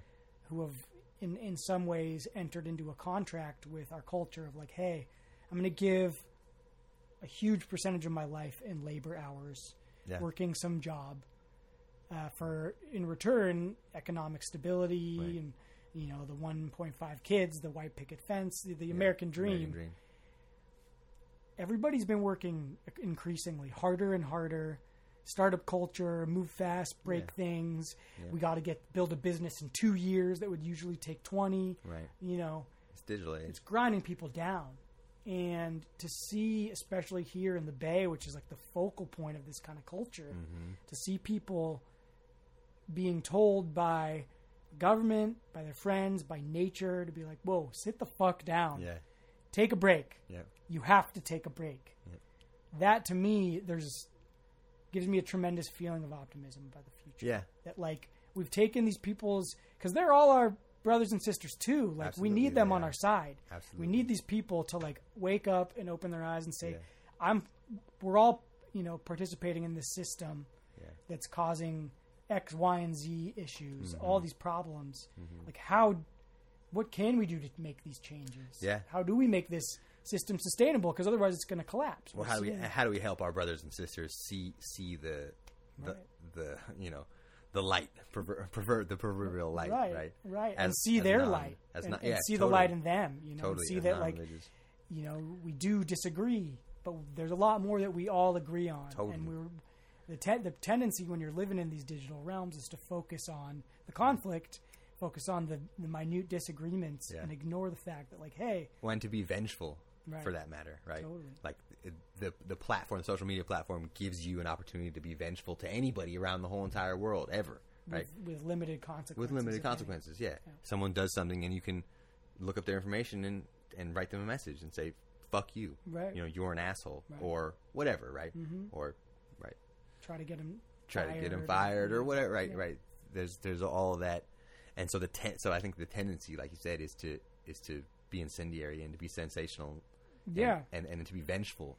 But the more practical solution is to be forgiving Mm-hmm. and to be open minded and open hearted and and to to and to to- be ready to eat some mushrooms and go sit in the river for to listen six Yeah. hours and Yeah. listen to the sound of the mountains growing. You know? I, well, I'm 100. percent I'm 100 percent on board with that. If, if everybody, if everybody got out to nature for one week straight, just once a year, Yeah. one week straight, disconnected from from urban society, Uh, everyone would would be. That'd be great. I, be I, I mean, I'd settle for one day a week. You know, screw one week straight. yeah. Well, I mean, what one day a week is 52 days, so that's that's way more than one one week. No, but you, I, I, I agree. You need You extended an ex- time. You need extended. Yeah, you need you need at least three days because you need one day to decompress, Mm-hmm. and then you need a second day to readjust, and then you need a third day to exist in that in that. Oh, this is the feeling of decompression and Right. readjustment. I, I would argue that you need that, that. Yeah, like it takes about a week. I think Sure. to fully Sure. like if I go traveling, I try to book nothing shorter Yeah. than two weeks because at the end of the week, I finally have arrived. Right. You know, the, the Right. first week is acclimation. Yeah. Then you know, at the shortest, you get another week where you're like, okay, Yeah, I mean, Now yeah, I'm here. That's not even to mention jet lag, right? Right. Jet lag legit takes one week to get Totally, over, totally. and then you have a week of being on that time Right. period. yeah. So in ideally, time you know, one to three Yeah. months. You know, Yeah, But if you don't have to deal with the jet lag, Yeah. baby, for sure, it only takes a couple of days. it's true. When you're disconnected, though, right? Mm-hmm. That's part of that's part of the that's one of the caveats is you have to disconnect from it all the way. totally, You can't have your phone on you. Yeah. You can't be interacting with people on mm-hmm. the, in, in the digital age right. because that takes control of your of your nervous system. Really. Well, you're no longer present where you are. You're living in this Right. box that Right. where locality is a construct. right. Where you're everywhere. Yeah. You're smelling everyone's Twitter holes. Yeah. And Oh, you're, you know, and you're just, Some of them smell so you good. know, bathing in that stink. And so uh, gross. you can be in the gross, most beautiful place and locked in, you know, Yeah. and suffering, suffering, suffering. Yeah. In the end, that's Emotional. that's what I came to see for myself with these systems. Was they're like suffer suffer systems. Yeah. They're- that's really what the, the the why to my X is that I'm getting out of it. Right. And to try to be, you know, I'm not an absolutionist or absolutist. Uh, Or, I didn't- or or an abolitionist. well, You don't want to abolish social media. Right. No, definitely not. However, just- having the the ability to be uh, disciplined in the ways that you use it, to see it like a tool. Yeah. It's not a replacement for communication. But like whatever it is, you got to figure out like what do I, what do I ideally want to use? What do I this want for? out of this? Yeah. and then to try to execute the discipline in your life so that it doesn't because it is insidious in that way. my uh, my my uncle, uh, I had a talk with one of my one of my uncles, maybe not a blood uncle, but one of my uncles somewhere along the line when I was growing up. Uh, talked to me about this was like maybe early twenties, the the end of my teenage years when I started doing, using psychedelics and smoking weed, and using drugs, drinking alcohol. Um, but one of my uncles would talk to me about it, and we'd have these long conversations on these hikes we'd go on with our family. And he would talk to me about it and and he said you know all of the drugs and alcohol and partying and and sort of vice that we all get ourselves into and that we all use and o- and some of us overuse and become addicted to and some of us never use and don't miss um, but all of that thing all of those things are are almost part and parcel with the essentials that we consume in our lives food, water, and air. Mm-hmm. Right? You consume those things just out of instinct. And and for the most part you don't overconsume them out, because of out of instinct, mm-hmm. right?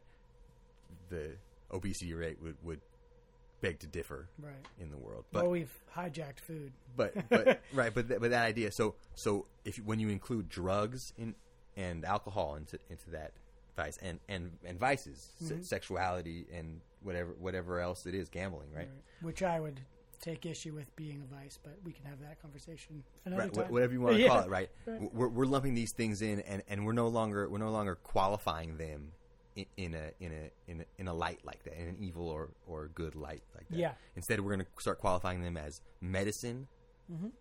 or poison Mm. right? And and it var- it depends.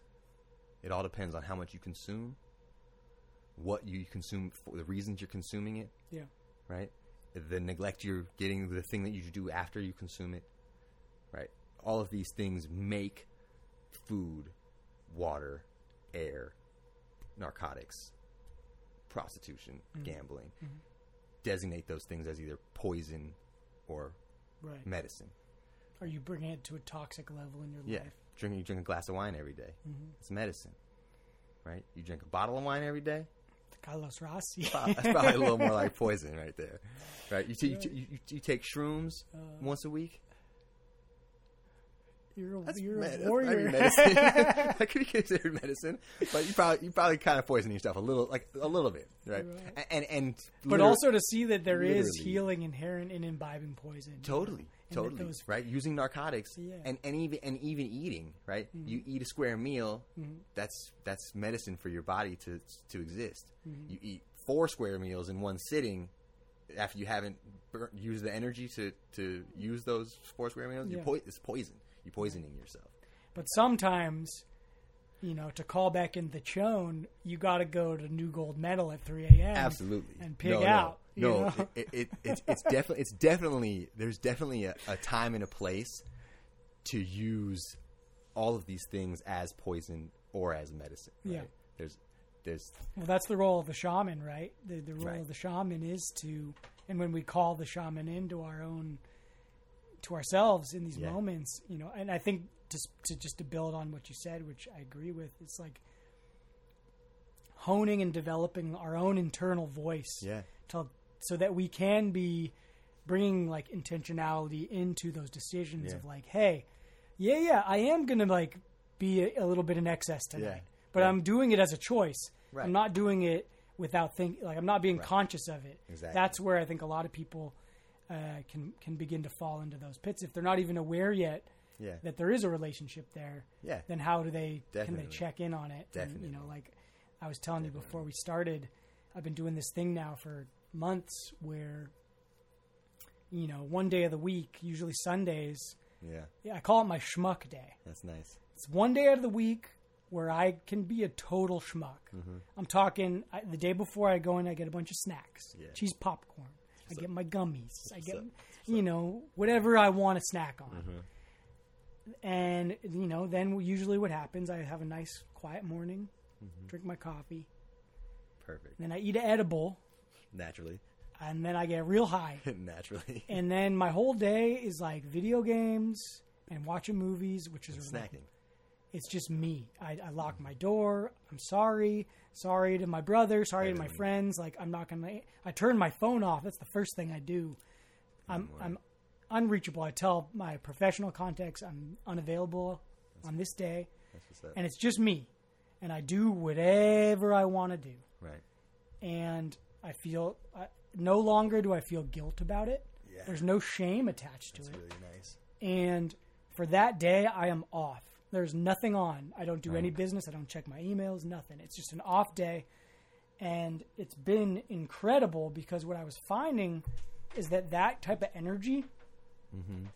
before like in this way i was able to kind of package it and i get it in on this day Yeah. before that i was kind of doing little bits of that energy Sure. like every day sure. and I would feel bad about it. I would feel guilty about it because I'd be like, "Oh, this is Yeah. taking away from being more productive or achieving this, Yeah. or you know, like I'm so lazy. Oh, I'm a Right. schmuck." That's why I called it the schmuck day because I'm like, day, yeah. "Oh, this schmuck self, this schmuck side of me, is there's value there. This person is someone that I actually love." That's that's medicinal for and I, yeah, I need to learn to Having love that- this character one day. and accept that it's a part of me, or else I'm going to give it all this dark magic, and he's going to Yeah. rule me. Yeah, wait, yeah, that's You funny because when you, when you took it in small doses every all the time, it was it was poisonous. Right. As opposed to when you take it in this large, huge, Right. twenty four hour dose, Totally. it's like it, it Right. And I look, I go through, you know, one of the things about cannabis and me is that it is this deeply intensive self introspective Cool. place to be in. So like it's become almost like a comedic cycle where I'm like, "Oh my god, I'm fucking up my life." oh, I'm not working hard enough. I'm lazy. Oh, like I'm, you know, I'm just not doing things. And then I'm like, oh yeah, isn't this what happens usually when you eat an edible Yeah. homie? And I'm like, oh, Yeah, that's right. like, Like, super ripped. and it's like, oh, hello, you, hello, voice. I see what you're trying to do. You're trying to protect me. You like, you're scared about bad things happening to me, and that's why you're stressing. but like, it's all good. I'm on my off day. We don't need to do that right now. You can come back tomorrow when I'm not high, and you won't This freak is, me this out. is when I'm super high, yeah, like this isn't the time to be worried. Like, having I'll- a schizophrenic episode on Schmuck Day. I'm not in a problem solving no problem, mode. baby. I'm not in a problem solving mode right then. It's no problem. So I feel powerless to make the change. That's where Right. the fear comes in. right, right, right. So I can kind of be like, all right, I see you, voice. That's brilliant, man. you know, I love you, but today That's brilliant. I'm a schmuck, and schmuck Hobie is fine with. Yeah, being know. with being a schmuck. Yeah, you know, tomorrow I'll run three and a half miles. Today I'm going to lay on my ass. you know? Right. and and that's the thing too is it it it does also inspire me to be more productive, more active mm-hmm. Uh, during the normal week Right. because I do know that I have that time set aside. Right. Um, so I, it doesn't feel as like it's almost like I took like with poison, as you were saying. I think we attach a lot of this like like we have this like perverse like need to kind of drink the poison and kind of reach for the stuff that we know is bad for, For us sure. and in framing it as poison you know a lot of us and i myself is no exception give away some of our agency to these things For sure. we make them have this big like i call it like the dark magic where it's Yeah. like oh that thing ha- ooh stay away from that i'm afraid of it you know Right. and now you've given it all this weight and control you've like sacrificed your agency whereas if you make peace with Right. that side of you or your relationship with Yeah, it without demonizing yourself you I mean th- th- that that that sounds identical to the to the uh, conversation I had about psychedelics with um, myself, maybe. I, but like, right at some point in, in, in my psychedelics Sounds like a psychedelic conversation. started talking about how when when you when you give the the um the idea of a bad trip Mm-hmm. any windfall or gravity, you're more likely to experience that while you're tripping, Right. right? So as soon as you take as soon as you take all the agency back Yeah. and be like, I'm in charge of my trip. Right. So when I take these mushrooms and I start tripping, it's going to be hell of fun because I love tripping on mushrooms. Mm-hmm. Totally. Totally. You know, I'm going to lose control a little bit, and I'm not going to know where I am. But Uh-huh. I'm just going to be right here, and it's going to be all good, and it's yeah. all gravy, and I love. And then you're high on mushrooms, and you're fucking yeah. like having a conversation with yourself Uh-huh. about about how do you have a good trip, All right. right? It's like when you tell someone, "Don't think about an elephant." Yeah, You Yeah. know, yeah, same thing. You know, but yeah. like that, but with the. But yeah. Yeah. but that also, you know, in the in the That, remi- traditional. wait, that reminds me of a joke. Um, did you know that pink elephants hide in bags of M and M's? No, I didn't. Have you ever seen a pink elephant in a bag of M and M's? No. See how well it works. yeah, that's a good one. That's all good. That's a joke from a long, Dude, long that's a time that's a good like that's it goes in like the camp counselor dad joke. Yeah, category, yeah, right? definitely, Well, very creative. I like that definitely. a lot. Yes, yeah, well, we're- I mean that's like my favorite joke, which is you know there's two muffins in an oven. First muffin says, "Damn, it's hot in here." Second muffin says, "Holy shit, a talking muffin!" Classic. Oh man, me and my uh, my brother and our cousin, shout out Dorian, we were up on a chairlift at Yeah, this Dorian. resort skiing one time.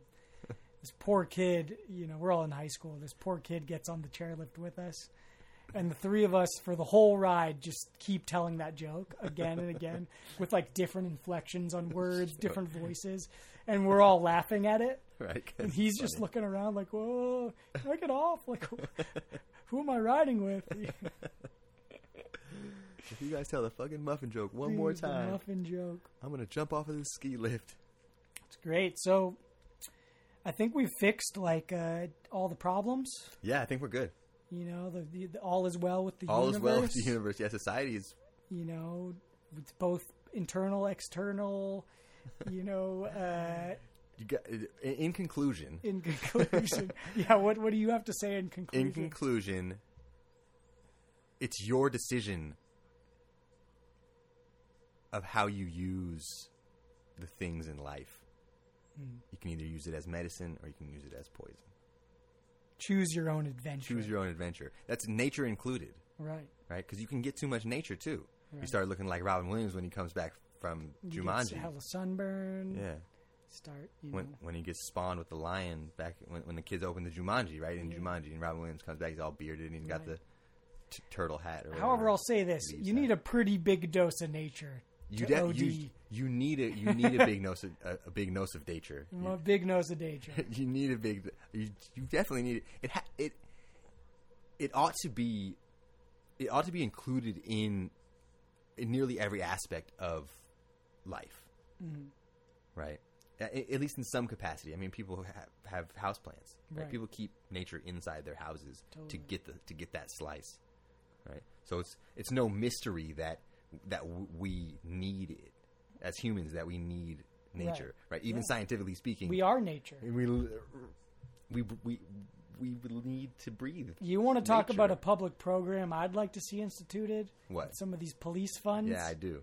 How about a free bus to nature Yeah. from every city? Yep. Like, hey, here's a free bus today. It'll go drop you off in the redwoods. Or here's a free bus today. It'll take you to Yosemite. They ought to fund the national parks and the st- and the what I regional mean? parks and the state parks. Yeah, they ought to just cut the cut the like, police hey, budgets.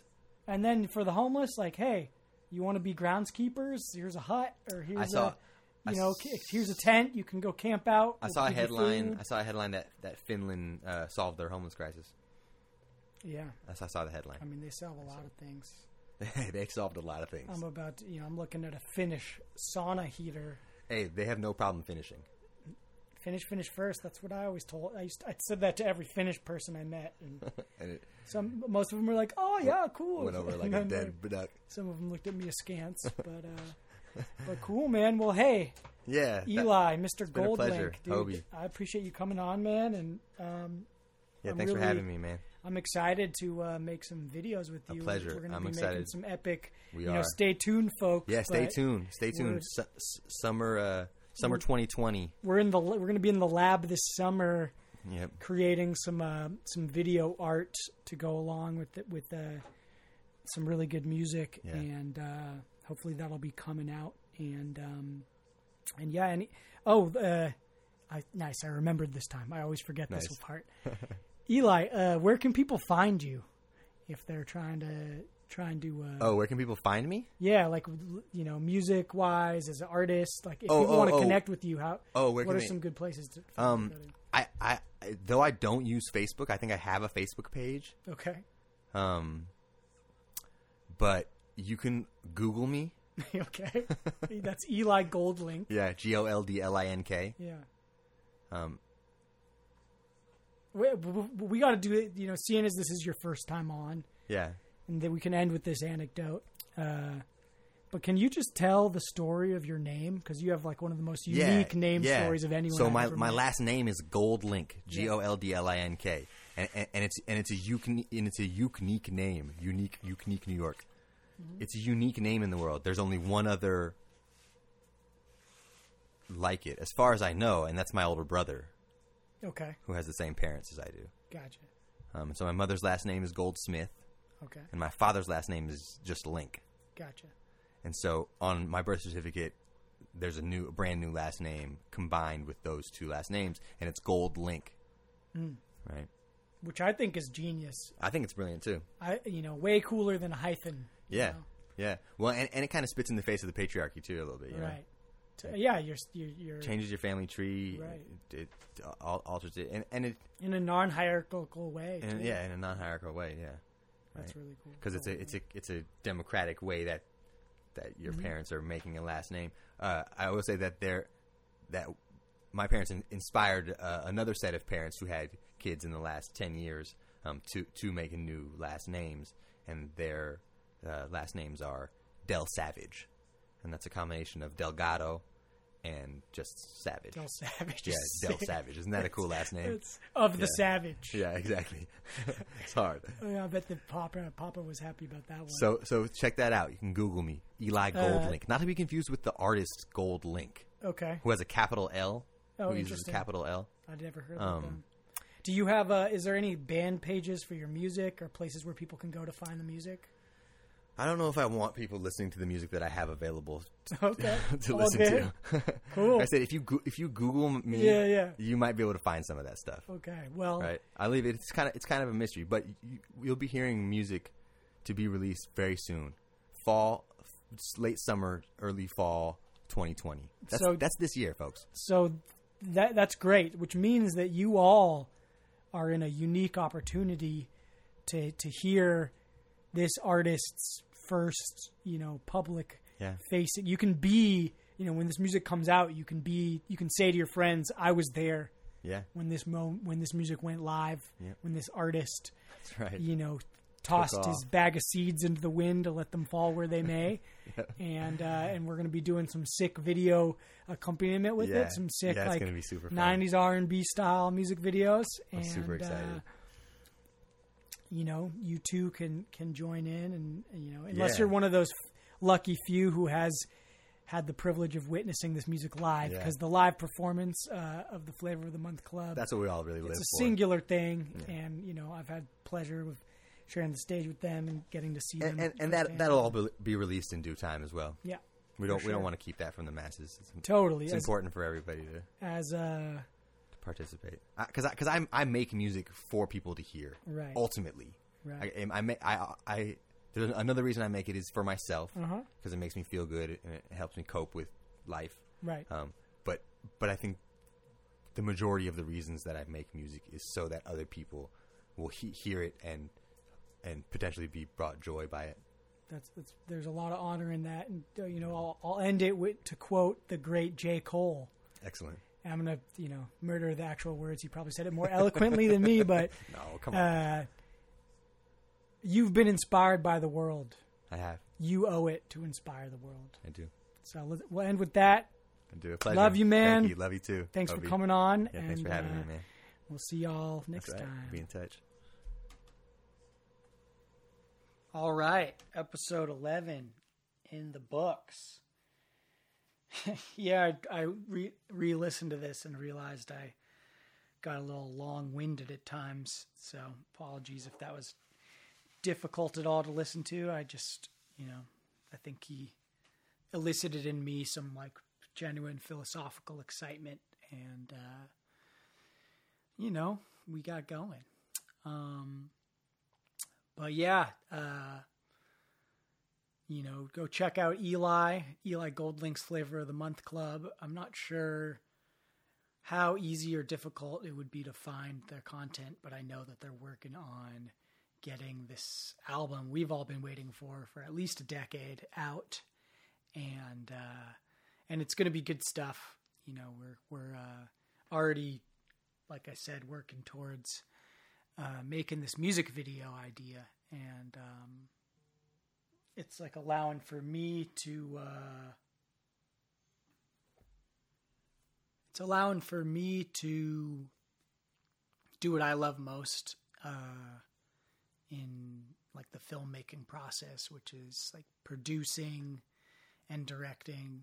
Um, producing is so much fun. I just like, you know, bringing bringing other people in together to the project, uh, using my create creative mind to try to like fit uh, different personalities into these zones. So, um, good things to come on the horizon.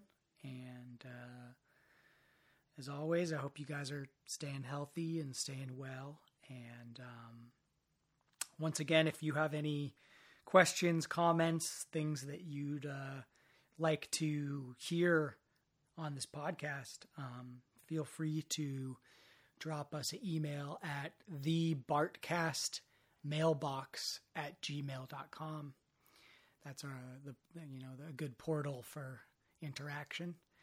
And, uh, love you all. Hope you guys have a wonderful week and that you enjoy this content. We're going to keep doing it.